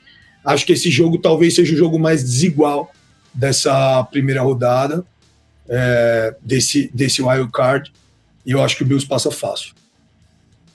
Não, e assim, a gente falou da temperatura do jogo em Kansas City. Uh, esse jogo, a previsão é de menos 4 graus, né? No, no friozinho de Buffalo. Não que os Steelers não estejam acostumados com o frio, né? Uh, Mike Tomlin é um cara que não conhece o Serasa, porque ele nunca tá negativado, isso é muito importante na carreira dele. Mas é um cara que, que em playoff ele consegue deixar a desejar um pouco. O que me pega no Mike Tomlin, de fato, é, um, é ele é um treinador que ele consegue ser um, um, cara fantástico na temporada regular, mas os playoffs, algumas decisões dele me, me, me fazem repensar um pouco de quão vencedor é essa carreira. Né? A gente sabe que, que é importante a marca que ele tem, mas ele escolheu os quarterbacks que ele tem hoje em dia. Hoje em dia, se somar os três quarterbacks dele, não dá um para muito time. Uh, é bem complicado porque agora o Kenny Pickett está saudável. Ele desmentiu até os rumores que ele estava bravo porque ele tinha ficado no banco, que ele queria assumir a posição do Mason Rudolph. Que eu acho que agora não, não faz nem sentido o Mason Rudolph ter entregado um, bons jogos. Quer dizer, jogos ok, né? Bons jogos é uma palavra forte, mas não tem sido o fator uh, que nem o Trubisky vinha sendo nesse ataque do, do, dos Steelers. E os Bills, eles são francos favoritos, como trouxe, acho que é uma coisa muito importante. É, os Bills continuarem tendo essa consistência, é, mas o Josh Allen tem que passar melhor um pouco a bola, apesar de ser um cara que leva esse time para as pernas de uma forma incrível, ele consegue sempre ser muito jardas, e é um cara que, enfim, ele é o Beth Favre pra mim do, da, dos tempos atuais da, da NFL. Ô, jovem, calma. Não, Mia, é calma, é sério. Jovem. Tô, tô comparando com questão de carreira, mas questão estilo de jogo. Estilo de jogo para ele, para mim, lembra muito essa questão de ele toma muita interceptação, mas ele faz muito touchdown também, ele consegue ser um líder em campo. Essa questão de Gabe Davis, esse, essas questões de dele com o Gabe Davis durante o jogo contra os Dolphins, gerou duas interceptações que foram bem complicadas. E eu espero que o time não sofra isso contra os Steelers. Uh, considera essa defesa muito boa com o TJ Watt na pressão, mas sem o TJ Watt cai bastante. Então os Bills não podem cair na armadilha e sofrerem contra um time que eles são muito favoritos. Acho que os Bills eles têm que levar toda essa consideração do jogo em casa, uh, conseguir matar o jogo logo, porque o próximo adversário vai ser muito complicado. Então, eles têm que levar em conta tudo isso para conseguirem conquistar a vitória o mais rápido possível, apesar de eu achar que os Steelers vão ser assim carne de pescoço e não vão entregar a vitória tão fácil. Só antes ah, da Mia e do Luiz falar, desculpa, Mia, mas o Von Miller, ele, ele no jogo anterior, né, não contra os Dolphins, ele foi é, inativo, mas ele não estava machucado, ele foi inativo por decisão técnica, né, teve até uma polêmica em relação a isso. Aí contra os Dolphins ele foi ativado normalmente, novamente, mas participou de poucos snaps, não foi titular. Então não sei se ele vai ser um fator para esse jogo. Mas diga lá, Mia. Uh, esse ataque dos Steelers não me agrada, não, não gosto do jeito que ele está montado. Não, não gosto do Mason Rudolph? Não, não gosto de nenhum deles. Para mim, ali, nenhum deles dá certo. Mas, mas tudo, isso aí já é outra história. É, gosto muito do Tony, sempre gostei da, da, do modo dele treinar os Steelers, ele sempre teve muito controle de vestiário. Uma época deu uma ali na, na reta final do Big Bang, mas tudo certo. A defesa dos Steelers me agrada muito, eu gosto muito do, da maneira que ela trabalha. O, TJ Watt é sensacional em campo, não, não tem como falar da qualidade que ele traz para essa defesa. Porém, no ataque deixa muito a desejar. E o Bills está vindo muito bem. A gente teve aí as inconstâncias do Josh Allen durante a temporada, porém tá conseguindo ali dar resultados. Às vezes acho que ele tem mais sorte, mais sorte do que ele tem juízo. Fico apavorada com, com alguns, algumas jogadas dele, mas ele é um quarterback de muito talento, só não pode entrar em campo bêbado que nem ele fez domingo que o começo do jogo, pelo amor de Deus, não tem a mínima condição de defender aquele homem bêbado em campo. Então, assim, se ele jogar sobra agora na pós-temporada, vai ser nota 10. Do contrário, vamos ter problema. Mas, apesar de achar os Steelers um time cascudo, que enche o saco, não acho que o Bills vai ter muito problema aí, não. É, se a defesa dos Steelers estivesse completa, eu até acreditava que os Bills tinham uma chance muito grande de, de sofrer o upset nessa partida. É, mas a lesão do TJ Watt, que vai deixar ele fora, eu acho que é, é um grande problema para Pittsburgh, porque Josh Allen vai ter mais tempo para trabalhar e achar os seus alvos, que possivelmente também vai estar desfalcado sem o Gabe Davis. É, e, e o Gabe Davis em pós-temporada é outro jogador. Né? Na temporada regular ele costuma assumir, mas na pós-temporada, principalmente em jogos contra o Kansas City Chiefs, ele, ele aparece, né? Então ele é uma peça importante desse ataque na próxima temporada, ele provavelmente vai estar fora. Mas com tempo para trabalhar o pocket, eu acho que o Josh Allen pode causar bastante estrago com o Stephon Diggs, com o Khalil Shakir, com o Dalton Knox, o, o, o Dawson Knox e o Dalton Kincaid. Então, eu acho que os Bills têm, são grandes favoritos. É, eu acho que talvez seja o jogo mais desequilibrado da, da, dessas partidas do Wild Card e o Bills deve ganhar essa partida. Ó, aqui no chat teve, enquanto o Lucas comparou o Josh Allen com o Brett Favre, o nosso querido amigo aqui, cadê? O, perdi o nome do rapaz aqui, que tá comparando com James Winston. Ah, o Rico Santos. Josh Allen é o James Winston que deu certo, olha só, hein?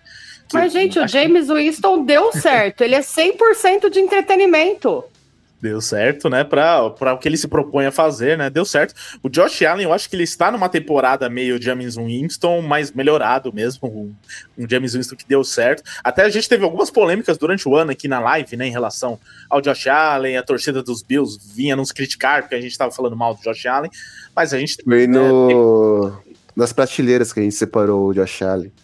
Não, também ali, né? É. Ali também, tá mas proibido falar mal do Josh é. Allen é. nesse podcast teve algumas lives aí que o pessoal veio nos criticar porque a gente tava falando mal de Josh Allen por causa das interceptações. Ele continua lançando muitas interceptações, é, só que ele conseguiu minimizar isso, né?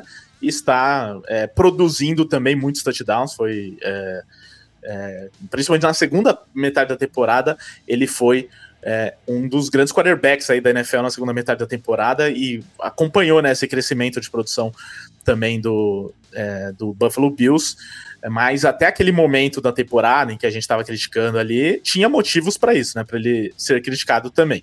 É, de qualquer maneira, para ganhar o Super Bowl, para chegar mais longe, que eu acho que o Buffalo Bills tem condição para isso, vai depender que o Josh Allen minimize esses erros mesmo, diminua essa quantidade de erros, porque senão vai ser difícil mesmo. Não tem como errar, como foi nesse último jogo, né?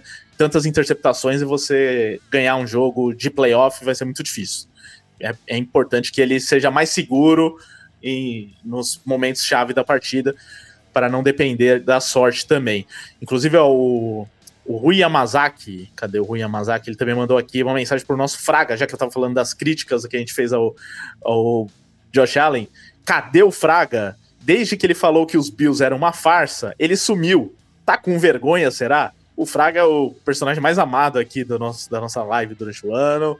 Criticou meio mundo aí, tá todo mundo procurando por ele. Ele vem a cada um mês, né? Então quando vem, mete o pau em todo mundo, aí depois some e deixa aqui pra gente a bucha. O Fraga não participou hoje, mas ele participou semana passada, viu, Rui? No podcast, né? Semana passada não teve live, mas a gente fez a prévia da semana 18 em podcast e o Fraga estava lá. Não lembro se ele falou mal do Buffalo Bills, mas é, ele estava lá. Você pode conferir os comentários do Fraga e em breve ele volta aqui no nosso livecast. Então, beleza, vamos passar para a próxima. Todo mundo aqui apostando nos Bills, né? Vamos agora para a NFC. Coincidência ou não, né? A NFL colocou primeiro os três jogos da NFC e depois os três da NFC. É o que a gente vai fazer aqui também. Esse é claro que a Mia vai começar falando, porque envolve o time dela, o único dos, de todos aqui que está nos playoffs, que está na era do amor. Tá até errada a ordem do jogo aqui, tá? Porque esse arroba significa que o time joga. É, né, o time da frente joga em casa. Então é Packers na casa dos Cowboys, em Dallas, que segundo a Mia. É, é a segunda casa do Green Bay Packers, então não vai ter problema de jogar lá, né, Mia? E enfrentando então o Packers aqui, eh, os Cowboys enfrentando os Packers aqui, depois de uma temporada em que é, os Cowboys, por diversos momentos, acho que jogaram um ótimo futebol americano, na minha visão. Deram aquele empolgou em vários momentos. Aí cobrava-se que ganhasse um jogo né, maior, né, contra um adversário mais importante. Ganhou alguns aí nesse meio tempo, ganhou de Reigns, por exemplo, ganhou dos Eagles muito bem, ganhou dos Seahawks é, ganhou dos Lions. Aqui esse do Lions controverso, mas beleza. Fez ali um jogo parelho e ganhou. É, agora é aquela coisa, né, Mia? Que o Dallas Cowboys há muitos anos chega com essa pompa toda e não faz nada nos playoffs. Você sabe muito bem disso, até pela história que você falou com os Packers. Agora, os Packers, por outro lado, não, talvez não tenham nada a perder nesse momento. Já chegaram mais longe do que se esperava. Jordan Love nos braços do povo. É, o que vier é lucro ou você está esperando algo mais do Green Bay Packers e desse jogo, Mia? O amor sempre vence, né? Aqui o amor venceu e não tem essa. Nunca critiquei Jordan Love. Se alguém falou que viu, mentiu, Sim. Tá? Nunca ninguém me viu falando desse homem. Precisa apagar meu Twitter para falar isso, na verdade. Procura Mas... lá os tweets pra sair apagando, né? Que nem os Big Brothers Nossa, fazem. esses dias o, o Rovério do Packers Brasil desenterrou um tweet meu de 2015 xingando esse draft, né? Fiquei quieta porque até jersey do Love eu tenho já. Então, ah, vamos lá. É, o histórico de Packers e Cowboys em Dallas é favorável para o Packers. Uh, a gente tem ali uma história de grandes, grandes vitórias lá. A gente ganhou, inclusive, um Super Bowl em Dallas. Então, espero muito que essa freguesia continue. Packers foi muito além do que eu imaginei essa temporada. Eu achei que ia ser uma temporada muito mais bagunçada e complicada do que ela, do que ela realmente foi. Jordan Love jogando futebol americano deterno atualmente. E assim, tirando a defesa, que foi o que me matou de raiva essa temporada, eu tô muito contente com o que aconteceu até aqui. Imagino que o Packers tem condição de ganhar desse Cowboys, é um time que teve muitos problemas durante a temporada, muitos altos e baixos, ficou precisando se provar, apesar de algumas vitórias boas. Mas o, o, Prescott, eu tenho um problema com ele que na hora do vamos ver, ele peida na farofa. Então, eu já fico meio com o pé atrás e eternamente Mike McCarthy lá no Cowboys. Então, acho sim que o Packers tem chance de ganhar por esse Cowboys, só para cair contra o 49ers na próxima semana. Mas acho que esse jogo a gente ainda tem, tem condições de ganhar e vai ser muito importante para o Jordan Love ganhar um, um primeiro jogo de playoff na primeira temporada dele como titular e etc. E vamos para cima, né? Vamos ver o que, que, vai acontecer. Não espero nada absurdo desse jogo, acho que vai ser um jogo disputado, mas vai ser bem interessante. É, eu acho que a minha falou o, o ponto certo sobre o porquê eu acho que o Packers vai perder. É, Jordan Love está faz, é, fazendo sua primeira partida de pós-temporada. Nunca é um, um, uma partida fácil para o Luke. É um outro nível de campeonato tá dentro da própria NFL. É, e eu acho que entre o Jordan Love e o CJ Stroud tem dois patamares muito diferentes entre os QBs. Eu acho que esse hype do Jordan Love hoje é um pouco exagerado e eu acho que tem muito a desenvolver ali. Ele mostrou coisas boas, é verdade, e tem porquê o Packers continuar apostando nele. Mas num jogo fora de casa, contra um Dallas que eu acho que é um dos melhores Dallas, principalmente ofensivamente, é, nos últimos anos, pelo menos desde que o Dak Prescott está na liga. É, curiosamente, no, no, exato ano em que eles tiram o Karen Moore do comando do ataque. É, e eu acho que é muito difícil o Packers superar esse Cowboys em Dallas. Se fosse em Green Bay, a história sempre é outra, é a tundra, e tem, tem toda todo esse essa situação. E se, por exemplo, fosse os Eagles, né, o efeito borboleta da, da chamada errada da, do ju, da, dos juízes na partida contra os Lions, curiosamente o rival do, dos, dos, Packers. Se aquele, se aquele TD do, do, do, do Decker tivesse valido, é, esse jogo hoje seria contra o Philadelphia Eagles, e aí eu acreditaria muito mais na possibilidade do, do, dos Packers vencerem. É, hoje eu acho que o, o, Cowboys vence essa partida, e o Packers acho que tem que entrar nesse. O que, entra, o que vier agora é lucro. Né? Não era um ano em que eles deveriam estar no playoffs, eles estão, então a partir de agora o que conseguir é lucro. O Packers está literalmente aquele meme do o, como eu, o que eu estou fazendo aqui, eu só tenho seis anos. Que a gente não sabe nem como a gente chegou aqui esse ano. Mas chegou, Mas né, chegou. Gustavo? Mas eu também acho que o Packers ganharia do Eagles.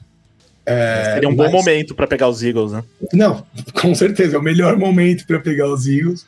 Mas eu acho que nesse jogo, e o Packers de fato já foi mais longe do que se imaginava, é, eu também vejo o Jordan Love em outra prateleira do CJ Stroud, mas ele evoluiu muito ao longo da temporada. Ele termina a temporada muito bem. E eu acho que o Cowboys vai dever essa classificação, acima de tudo, a arbitragem daquele jogo contra o Lions, que o Cowboys em casa é 8-0 e o deck em casa joga. Fora de casa não joga.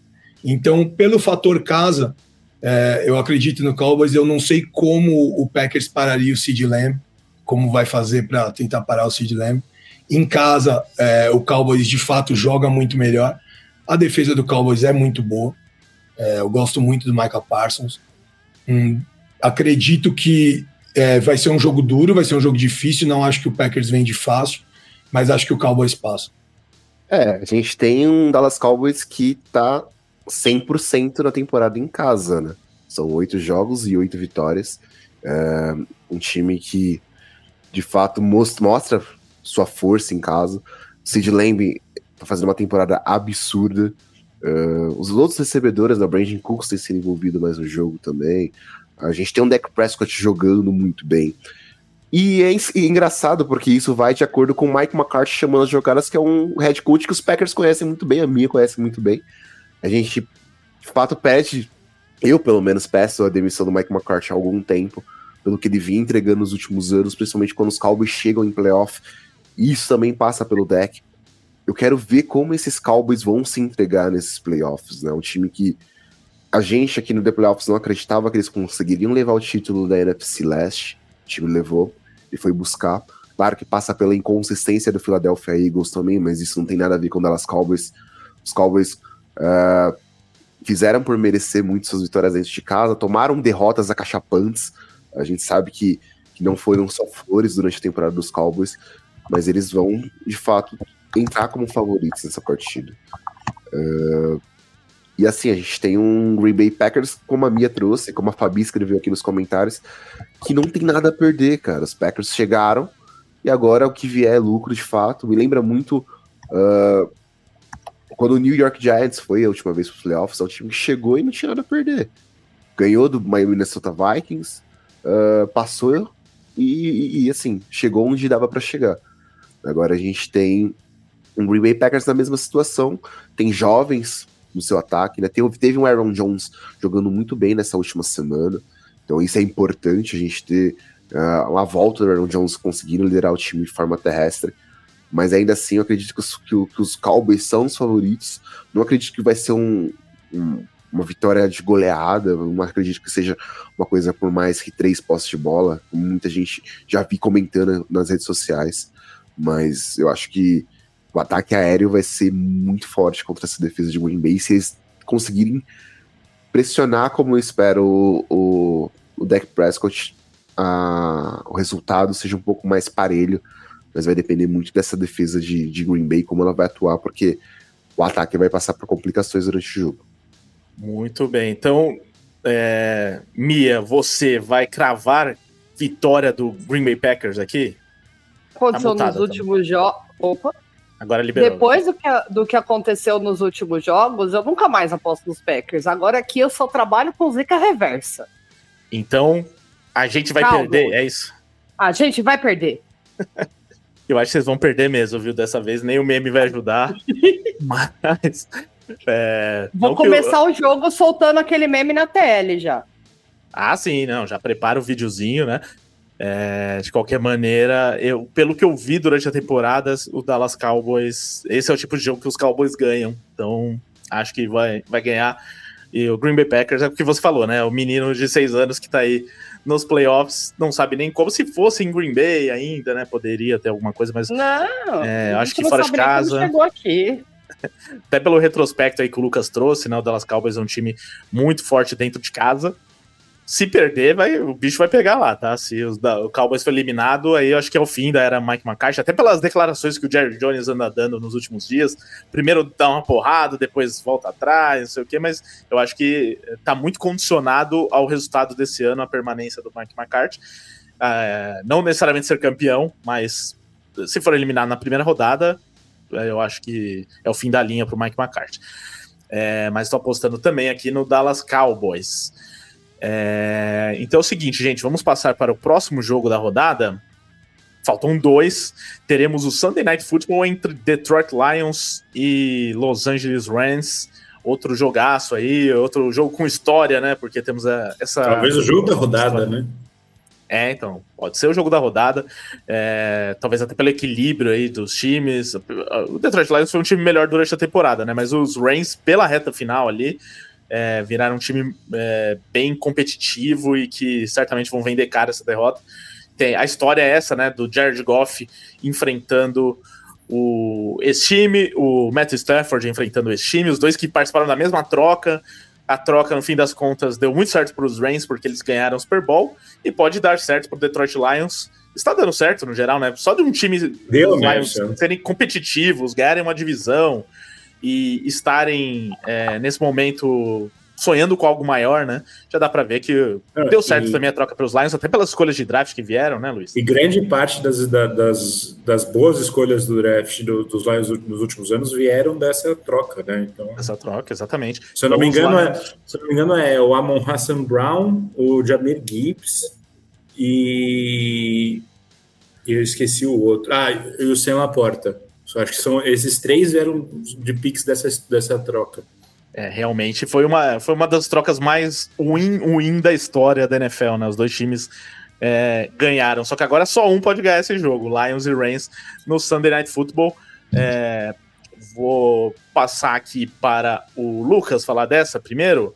é, e depois os demais colegas comentam também. Expectativa para esse Rams e Lions, você vê, é, como a gente especulou aqui, possível equilíbrio. Os Rams têm condições de vencer os Lions, pelo que mostraram nessa reta final de temporada. Você vê os Lions é, como um time muito mais forte pelo que fizeram durante a temporada inteira, né? Desde o começo, desde aquele primeiro jogo contra o Kansas City Chiefs. Cara, eu vejo esse jogo muito equilibrado. Muito equilibrado mesmo, Rica. Acho que, ainda mais com a lesão do Laporta, esses Lions é, acaba perdendo bastante nesse ataque, né? A gente vê que o quanto o Laporta foi importante durante a temporada no, no, para o Jared Goff. Claro que Jamir Gibbs, Dave Montgomery foram caras fundamentais nesse jogo. A Hassan Brown é um cara que, que teve na temporada regular é, mais de 1.500 jardas aéreas, 10, 10 touchdowns, enfim. Esse ataque é muito explosivo, mas vai sentir falta sim do Laporta. É, por mais que a defesa do, dos, Rams não seja aquela defesa elite, como a gente estava acostumado a ver, é uma defesa forte, é uma defesa que ainda tem Aaron Donald. O Byron Young está fazendo uma temporada justa. Acho que, que essa defesa pode pressionar. A gente tem o Stafford jogando em casa novamente, né? Querendo ou não, o Ford Field foi a casa do Matt Stafford durante basicamente toda a carreira dele antes de, da mudança para Los Angeles. Ele conhece esse estádio como a palma da mão dele, ele conhece os caminhos para a vitória dentro do Ford Field, e isso é muito importante. É, a gente tem o Puka Nakua sendo esse calor fantástico. Cara, se você me perguntar hoje, é, Stroud ou Nakua com o calor ofensivo do ano, eu, com dor no coração, digo Puka Nakua pelo que ele fez durante toda a temporada. Ele bateu todos os recordes possíveis para um recebedor durante o ano. E é fantástico quanto esse cara joga, e mesmo tendo Cooper Cup, é, tudo bem que o Cooper Cup passou por alguns problemas durante a temporada, inclusive de lesão, mas ele foi fantástico durante todo o ano. O Kyrie Williams é um running back que se destacou muito. A gente tava, esse time dos Rams precisava de um running back que produzisse como o Williams produz. E eu vejo esses dois ataques muito bem. É, Aiden Hudson, para mim, pode ser um fator muito decisivo nessa, nesse jogo, né? Quanto o Aiden Hudson conseguirá pressionar o Stafford e, e o Stafford sob pressão, como ele vai agir com, com isso. Acho que a gente fala do Aaron Donald de um lado, mas eu tenho que falar do Aiden Hudson do outro. Ele é um cara fenomenal, um dos principais defensores da NFL já. Uh, enfim, Kobe Turner é um cara também que tem se destacado nessa defesa dos Rams. Cara, tem, assim, eu acho que vai ser um duelo muito equilibrado. E, de fato, vai levar quem errar menos. E assim, eu, eu, eu acho que os Rams podem levar o jogo, mas eu ainda vou com os Lions, porque o Dan Campbell é meio maluco e consegue tirar umas jogadas de, de, da cartola que, quando dão certo, dão muito certo.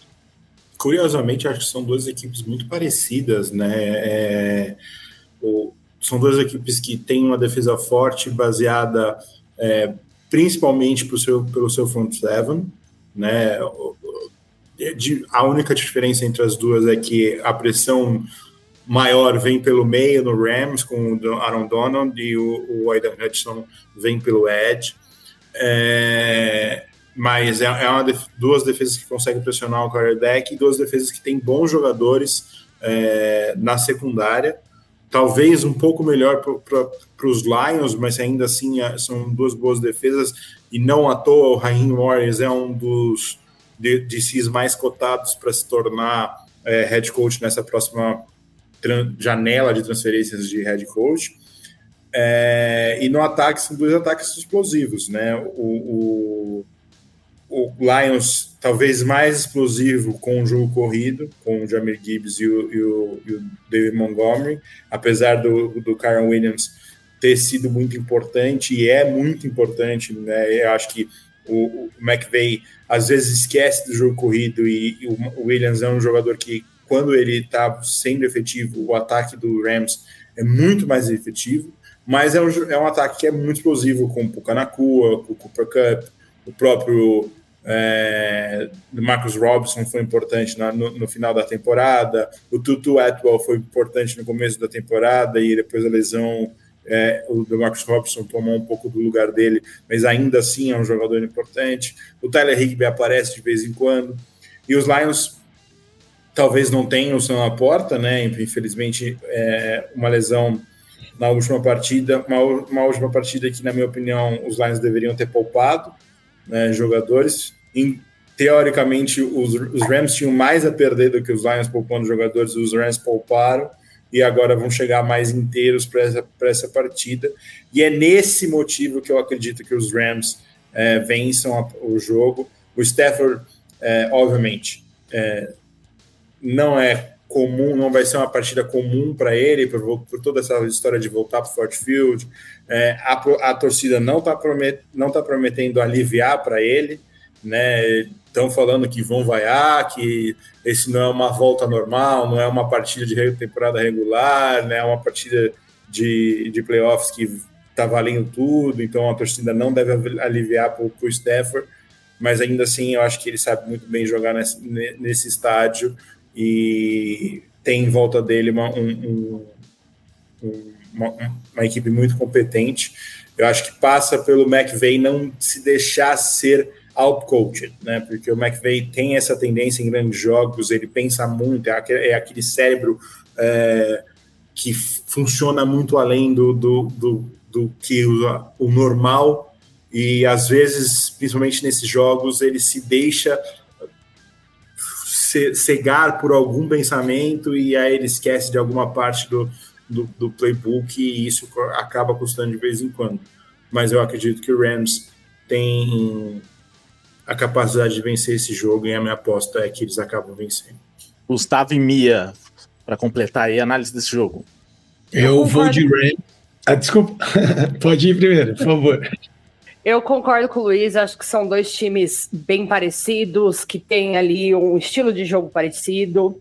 A burrada que o Lions fez na última semana, colocando, não poupando seus jogadores, vai custar caro, porque o Laporta é um cara que tinha muito, que tem muito impacto nesse ataque, então vai causar sem problema para esse Lions, né, contra o Rams no, nos playoffs, não deviam ter feito isso mas não vai ser fácil, com certeza, ou, a, toda a questão do Stafford com o time, etc.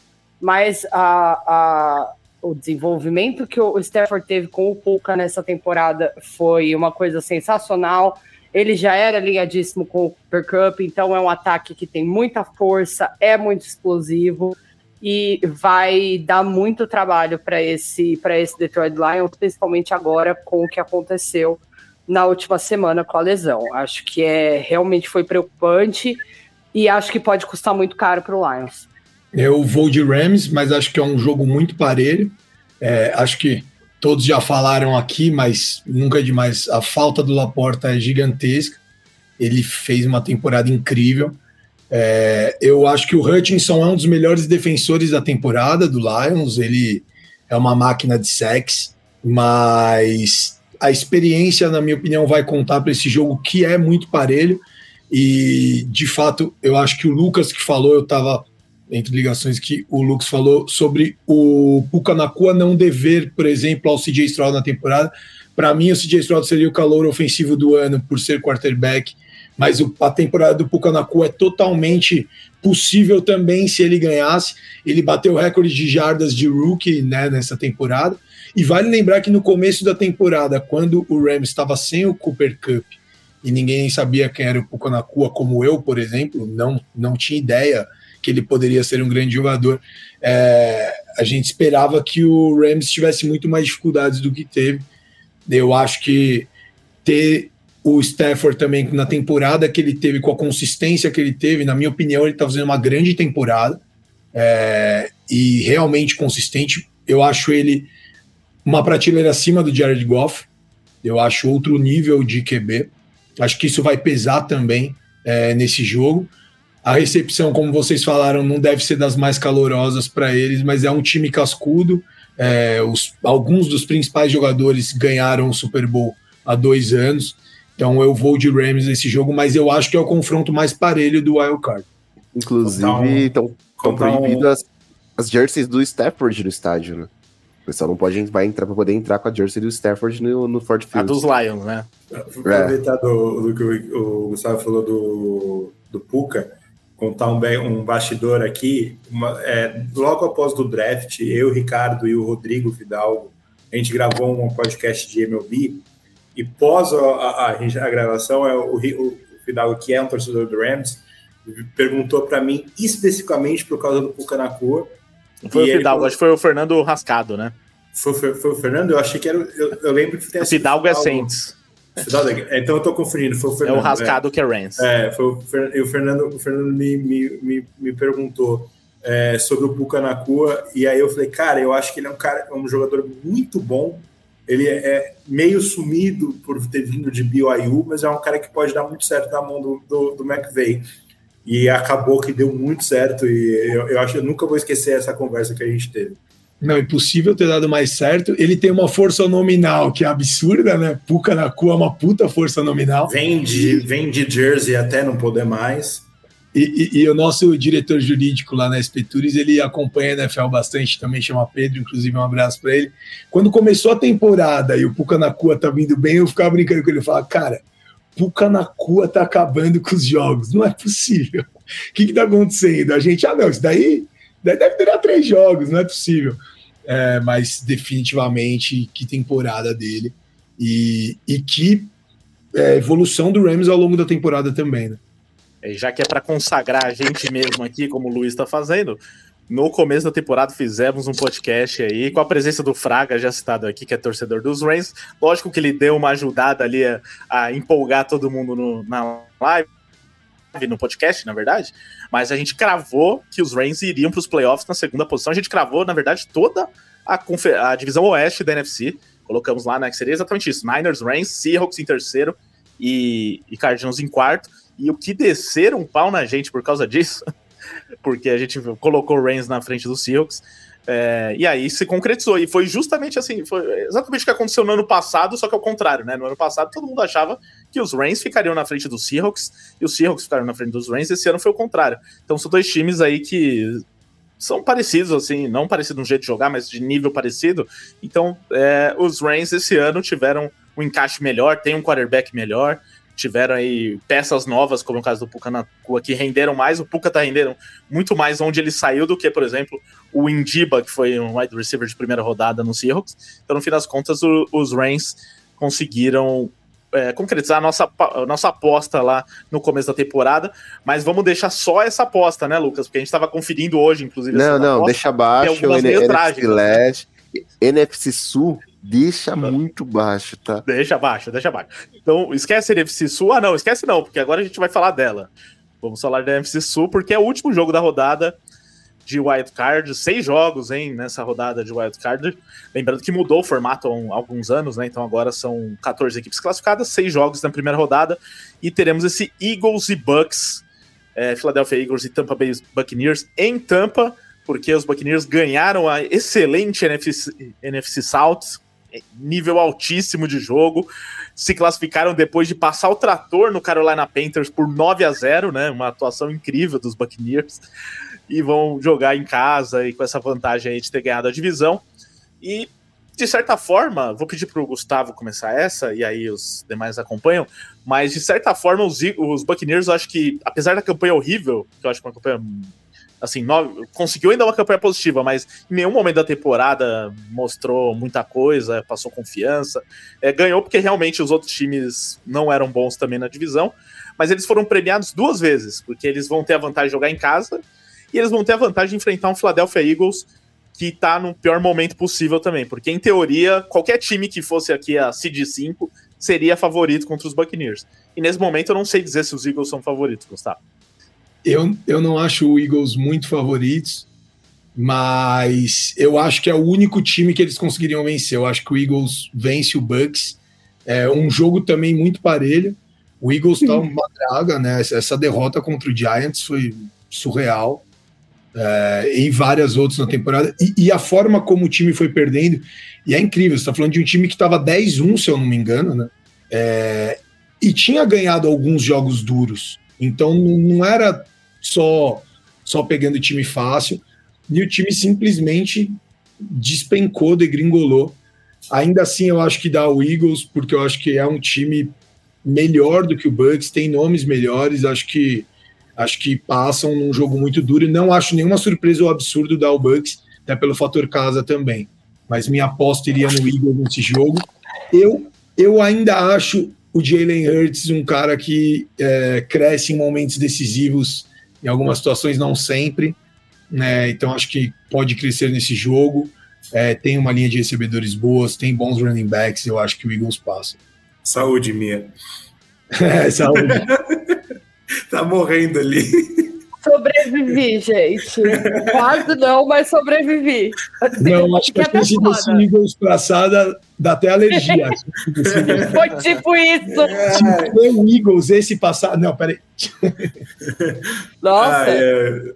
A Bom, vida de, do. A, pode falar, Luiz. Não, de, desse confronto, assim, ó, é, o Eagles, eu acho que se você se a gente for olhar os times, o, o, o elenco, é, única e exclusivamente o Eagles é muito superior ao, ao, ao, Buccaneers e é por isso que eu acho que eles ainda têm uma chance de vencer essa partida. Né? No momento, se eles se, se acertarem, é, eles conseguem é, vencer essa partida.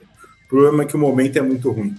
É, algumas lesões, é, uns, desencontros, é, parece que no vestiário, né? Parece que teve um desentendimento não, não muito bem divulgado, mas parece que envolve o AJ Brown, talvez com o Nick Sirianni, e o momento dos Eagles é muito ruim. É, eu passei o ano inteiro acreditando que o time que viesse do Elcar para enfrentar o campeão da NFC Sul ia ter uma grande vantagem, curiosamente. É, eu acho que o, o Eagles tem uma chance muito grande de perder essa partida. Do outro lado, tem um time que, apesar de todos os problemas, Mike Evans e Chris Godwin passaram de mil jardas novamente.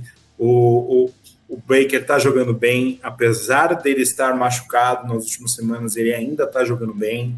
É, eu acho que por, por conta desse motivo eu aposto no Buccaneers para vencer essa partida.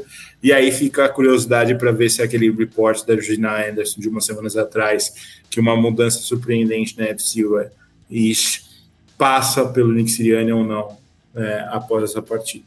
Olha, vai, vai ser um jogo que assim. Eu não acredito no que o Eagles fez, na verdade eu olho pro Eagles hoje e eu penso para mim que é o Botafogo num fake na NFL, porque não é possível um time ter feito uma o, o, o superchat é exatamente isso.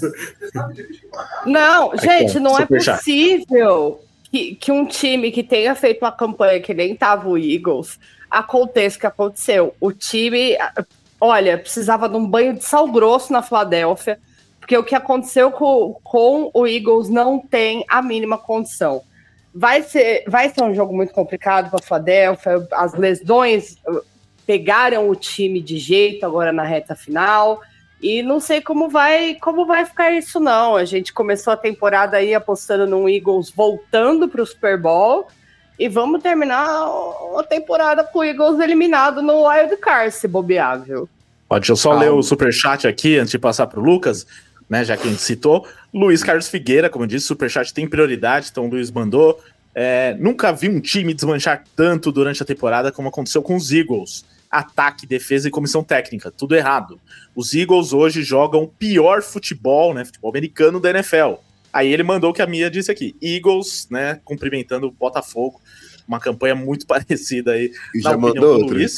E mandou outro, que é, vai mandando, Luiz, que a gente né, tem que pagar as contas nesse começo de ano.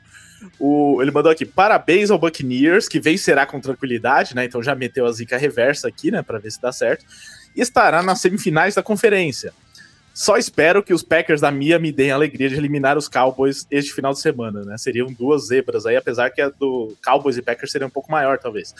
Porque nesse momento os Buccaneers é, parecem um time nivelado, né, Lucas? Com os Eagles, olhando para os elencos e para o começo da temporada, não parecia, né? Parecia que os Eagles eram um time muito melhor. Se a gente projetar, dava para projetar esse jogo, né, no começo da temporada. Ah, vamos ter um Eagles e Buccaneers nos playoffs, talvez.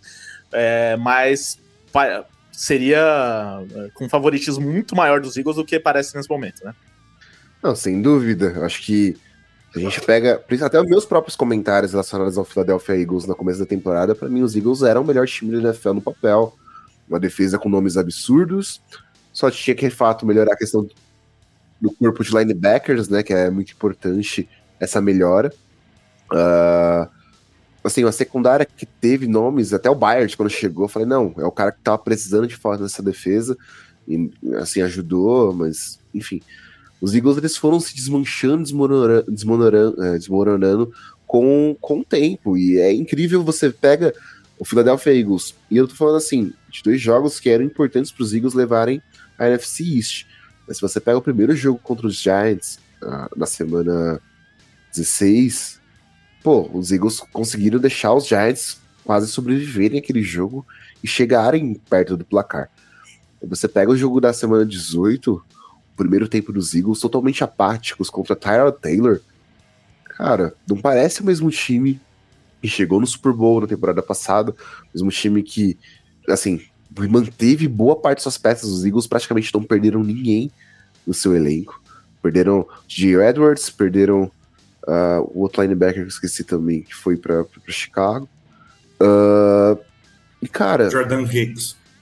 Jordan Hicks também foi outra, outra, outra perda. Mas os, os Bears uh, conseguiram. Oh, os, os, Bears. Os Eagles conseguiram uh, se desmanchar. A gente vê hoje os Eagles podendo perder para Baker Mayfield. Tudo bem que assim, o ataque dos Bucks não se ajuda muito. A gente viu como foi o jogo contra o Carolina Panthers, já não valia muita coisa. Os, os Bucks precisavam de uma vitória só dependiam dele para conquistar a NFC South. Uh, mas eu acho que, que, assim, eu acho que os Eagles passam, tá? Por mais que o jogo seja em Tampa Bay, por mais que, que, o, que os Bucks tenham boas peças na defesa e no ataque. Mas eu. Se os Eagles perderem esse jogo para Tampa, nessa primeira rodada dos playoffs, cara, eu acho que o Siriani realmente pode ser essa notícia que o Luiz trouxe há, há um tempo, até no grupo do Playoffs, de insiders, que teria uma notícia bombástica dentro da NFC East. E a gente até discutiu se seria Nova York mandando Double embora, se seria alguma coisa relacionada ao Dallas Cowboys com, com o McCarthy. E a gente tá vendo que pode sim ser uma questão relacionada ao Siriani. E um cara que tava no Super Bowl temporada passada. Uh, a forma como o A.J. Brown tem cobrado tem falado algumas vezes dentro do time. O Jalen Hurts, como líder, também tem falado publicamente algumas coletivas que esse time tá faltando vontade, tá faltando a pegada. E assim, a gente, quando a gente fala de um time campeão, ou um time que de fato quer ser campeão, como o Philadelphia Eagles mostrou garrar na temporada passada, a gente não tá vendo a mesma coisa essa temporada. Será que a saída do, dos dois coordenadores fizeram tanta diferença assim para esse, esse time? Ou será que os jogadores acharam que já tava muita coisa ganha, e com as derrotas aparecendo, a vontade foi sumindo também. Esses Eagles têm mais perguntas do que respostas nessa, nessa fase da temporada, e esse é o pior momento possível para se acontecer isso. Oh, só para fechar, porque esse foi um, é um duelo mais equilibrado nas análises, então palpite, Lucas? Eu vou de Eagles porque eu acho que os Bucks são um time muito ruim. Bom, bom motivo. Luiz? Eu vou no menino padeiro, eu acredito na força do menino padeiro. Eu Minha, então 1 um a 1 um. Eu vou de Buccaneers também. 2 a 1 um Bucks, Gustavo. Eagles. Eagles 2 a 2 Então vai sobrar para mim decidir aqui. Deixa eu ver o que eu pus no Super Bowl Challenge para não falar bobagem. Eu pus Buccaneers, então. Não, Buccaneers, é. Eu pus Buccaneers. Eu pus Buccaneers, mas sem convicção, né? Eu fui pra, pra pôr aqui Pelas- um palpite diferente. É, mas o Eagles também não tem muita convicção. Assim, Não, Eagles. nenhuma. Alguém tem que ser, né? É, realmente, esse é um confronto. Eu acho que deve ser um dos mais em aberto também nesse, nesse playoff aqui, porque os dois times chegam no momento ruim. Os, os do- o- até os Buccaneers tiveram um bom momento aí em, em alguma parte da temporada. E não, não estão em um bom momento, né? Nos últimos jogos perderam para o Saints e ganharam de 9 a 0 Olá. dos Panthers. Falando em Super Bowl Challenge, a minha também apostou diferente do Super Bowl Challenge dela. Ah, me- É verdade! É verdade, no da NFL eu apostei no Eagles. Não, Olha vou de. Eagles, então. Olha o golpe, olha o golpe. Nossa, desmascarada pelo Luiz Alvivasco. O meu tá igualzinho, hein? Pode, pode checar, que é igualzinho. Eu, Eu vou até falei, abrir o meu Não, aqui pra ver se eu não falei mais alguma bobagem. Eu falei mais cedo, o Gustavo é o único lúcido dessa live. Você- Tô falando. Ele- é- Eu vou é- até olhar pra ver se eu não foi o- palpitei errado. Foi o único, minha, acho que foi o único. Você, você apostou Rams e Lions, você apostou em quem mesmo? Eu apostei no Rams. É, Você acha no- que ela vai no perder challenge você tempo falou Lions. nos Lions? É, olha. No challenge, no challenge Ó, ela até falou abri Lions. aqui, ó. Esse é o do The Acabei Playoffs. de abrir. Quer ver, ó? Ó, Vou fazer aqui o nosso, já que a gente tá fazendo os palpites aqui. A maioria aqui foi em Bucks. A maioria aqui foi em Lions, se eu não me engano. Foi? Eu não sei. É, Foi Lions. acho. Foi Lions. Foi- A maioria Lions? foi Lions. Calma. Lucas É, não. Lions, Luiz Lions. Reigns, Mia. Ela Oi? falou Rams agora. Eu fui Rams. Rams agora. Ah, É, então é Rams. agora foi Rams. Então o Bra- Reigns ganhou House. maioria. É. Ou seja, tá já desmanchando o Super Bowl do The Playoffs, né? Porque era o Reigns, era Lions no Super Bowl. Aqui Cowboys foi maioria. Aqui, é... já nem lembro mais, foi Te- acho que Browns, né? Texas. Foi maioria. Não, foi Eu Texas. fui Texas. Foi Eu Texans, fui porque Eu eu. acho que o Texans foi, Texans, foi. Texans. Eu fui de Browns, mas acho que o Texans foi maior. É verdade. É, Só eu e o é, Gustavo fomos de Browns, né? É, verdade. Isso. Então, Texas, Não, eu tô conferindo aqui agora pra ver. Eu fui de Texans. Chiefs e Texans Bills. Bills, Isso. É. Então, vamos seguir aqui o nosso. Esse aqui da- do Livecast. É, Reigns ou Niners, Gustavo? Niners. Todo mundo vai de Niners? Niners. É, eu ia por Las Rams, mas eu vou ser voto vencido. É, você e o Fraga iriam de Reigns aqui, né? É, e Cowboys ou Buccaneers? Acho que todo mundo vai de Cowboys aqui, né? Cowboys. Cowboys. Sim. Tá. Deixa eu tirar esse GC aqui na tela que tá atrapalhando. É, esse é o Super Bowl Challenge, tá, gente? Pra quem não sabe, tem um, esse link lá do, no site da NFL, que a NFL Brasil promove também, e com os palpites, né? Você faz seus palpites e joga lá um, o, o game pra ver quantos pontos você faz nesses acertos durante ah, os playoffs. Então, Cowboys e Niners aqui na NFC, indo pra AFC, Ravens e Texans. Alguém vai de Texans? Não, Ravens. Ravens. E esse Bills e Chiefs pela milésima vez aqui, hein, Gustavo? Bills. Bills pra mim. Pela primeira vez os Bills vão conseguir levar. Todo mundo indo de Bills, Mia? Sim. Então tá, Bills e Ravens, Cowboys e Niners seriam as duas seed 1 e 2, né, se enfrentando. E aí, o seu Super Bowl, Gustavo? Entre Bills e Niners foi o que eu coloquei, mas é, é, uma- é muito difícil alguém tirar o Ravens, mas é aquela história, para você ganhar o bolão, não dá para você colocar os dois favoritos, sabe? É, só isso que justifica, porque o Ravens é o time mais consistente da UFC disparado na temporada. Mas vai manter seu Bills. Não, Bills, Bills e Niners. Bills e Niners, quem ganha pra você? Niners campeão. E para mim o Niners é campeão se for contra o Ravens também. Opa, aí sim. O seu, Mia? O meu Super Bowl é 49ers e Baltimore Ravens, com Baltimore Ravens campeão. Muito bem. Luiz, ó, tem que ser entre esses daqui, tá? É, Ravens e Cowboys é o meu, na verdade, mesmo sem isso aí, é a minha aposta. É, e a- eu acho que o Ravens, né?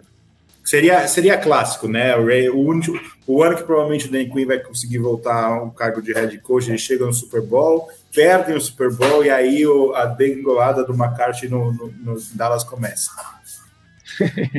Lucas, o seu. Desculpa, nunca, nunca na minha vida vou postar em Dallas Cowboys, ainda mais sendo filho do, do San Francisco 49ers. Mas eu não tenho como apostar. Ah, por mais que seria interessante os Bills para calar a boca de muita gente, inclusive a, minha própria, eu vou colocar os Ravens na final porque essa defesa é absurda e eu gosto muito de John Harbaugh. Mas com os Niners campeões, porque eu quero ver a história do Purdy em filme como Mr. Irrelevant. E o McCaffrey merece muito também. Merece MVP para mim, o McCaffrey, mas não dão para quem. O McCaffrey, se ele quiser o mundo, eu compro para ele, jovem. É a opinião consenso aqui no livecast também, sabe? É, é muito injustiçado. Mas é aquilo, vão dar para um QB, de fato, para mim o QB mais consistente é o Lamar, mas o que o McCaffrey faz e fez essa temporada, aliás, desde que ele foi para o Niners ano passado, é inacreditável. Ó, então aqui teve dois votos para o Niners e dois para os Ravens, campeões. Então eu vou desempatar e vou pôr Ravens aqui. Nesse cenário, eu acho que a final seria Ravens e Niners mesmo. E Ravens campeões, como ganharam dos Niners na temporada regular, fora de casa, inclusive, né? A família Harbaugh ia ficar muito feliz, né? Título no college e no Super Bowl. Cara, Sim. que ano. E 13 anos, 11 anos depois da, do Super Bowl entre os dois, que o John Harbaugh ganhou do irmão Jim. É, seria muito interessante. Mas assim, playoff, tudo pode acontecer. É, não, não, se eu fosse botar pela minha vontade, o Super Bowl seria Texans e Lions, mas. Imagina que Super Bowlzão! Seria interessante. Como no meu Super Bowl Challenge eu coloquei Ravens campeão, só que contra o Detroit Lions, então vou manter aqui Ravens também ganhando o título. É, mandei aí nos comentários quem vai ser o campeão, qual vai ser o Super Bowl para vocês também. Então vamos encerrar esse livecast mais uma vez preciso agradecer aqui o Gustavo participando com a gente quase duas horas, falou tudo aí sobre NFL no Brasil, NFL em São Paulo, os eventos que vem por aí. Muito obrigado, Gustavo. Volte mais vezes, hein? Obrigado a vocês, valeu a oportunidade, foi um prazer. Como eu disse, eu ouço vocês já há um bom tempo, foi bem legal aqui o bate-papo. Valeu. Ah, e eu valeu. espero todo mundo lá no domingo, nessa, nesse primeiro evento de transmissão pública de um jogo de NFL, no caso, dois jogos de playoffs promovidos aí pela Prefeitura de São Paulo e SP Tours. Muito bem, estaremos lá com certeza. E então, recados finais também aqui da nossa equipe. Lucas Oliveira, algo a acrescentar? É, só reforçando que o Gustavo já trouxe, touchdown São Paulo. Estarei lá pelo The Playoffs, então quem não for, acompanhe nossas redes sociais. Estarei publicando tudo certinho por lá de como vai estar o evento, cobrindo como vai estar tá tudo. Se encontrar o Gustavo por lá, bater um papinho com ele também sobre a NFL para os nossos seguidores. Mas bora lá que os playoffs estão começando. E assim, o filho chora e a mãe não vê. Bora lá que eu não vou sofrer com isso, só vou comemorar vendo o time dos outros. E é isso. É isso. Quem quiser mais informações do evento, tem lá no Instagram, ThePlayoffsBR. Luiz, sua despedida aqui, por favor. Bem, agradecer a presença do Gustavo novamente, muito obrigado por participar com a gente, a todo mundo que esteve, esteve aqui com a gente na live, todo mundo que está nos ouvindo no futuro, muito obrigado. É... Só o começo dos playoffs, eu sei que passa rápido, mas é só o começo e acho que a gente vai ver muito, é, muito, muito futebol americano bom nesse, nesse mês e esse caminho para o Super Bowl vai ser bem divertido. Menos Bucks e Eagles. é. O meu, Às vezes, minha... tudo vai ser, divertido é diferente de bom. É, o, meu, divertido o, meu, o meu divertido começa quando o Kansas City perder, ter, né? Mas assim que o Kansas City, assim Kansas City perder, o, o entretenimento para mim tá garantido. Então, espero que seja breve. É, não perco por nada esse Eagles e Bucks também, não é mesmo, Mia? Obrigado aí pela participação. Sempre um prazer dividir essa bancada com vocês. É sensacional. Sempre, Gustavo, muito obrigada e muito obrigado por realizar o nosso sonho de trazer a NFL para o Brasil. Eu estava aqui olhando a gente conversando sobre isso e pensar que 10 anos atrás a gente achava que isso nunca ia acontecer e ver isso agora acontecendo deixa meu coração quentinho. E agradecer a todo mundo que está sempre aqui na live com a gente. Está começando os playoffs e agora o bicho pega porque é outro campeonato.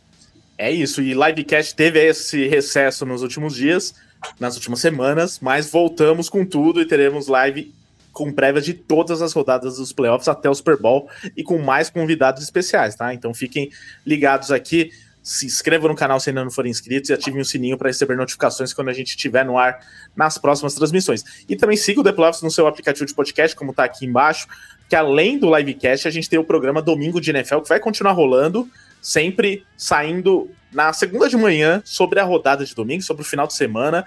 É, então teremos mais um programa Domingo de NFL aí na próxima semana, trazendo tudo que rolou o pós-jogo dos jogos de playoffs nessa rodada de Wild Card. É, lembrando também que este podcast é produzido pelo estúdio WPcom do nosso amigo Pix. Acesse o site grupowpcom.com.br barra estúdio e conheça os canais digitais e o canal no YouTube da WP para você também se inscrever lá no canal da WP e conhecer é, os serviços que ele que o oferece lá no canal da WP e tudo que você pode aprender com a WP.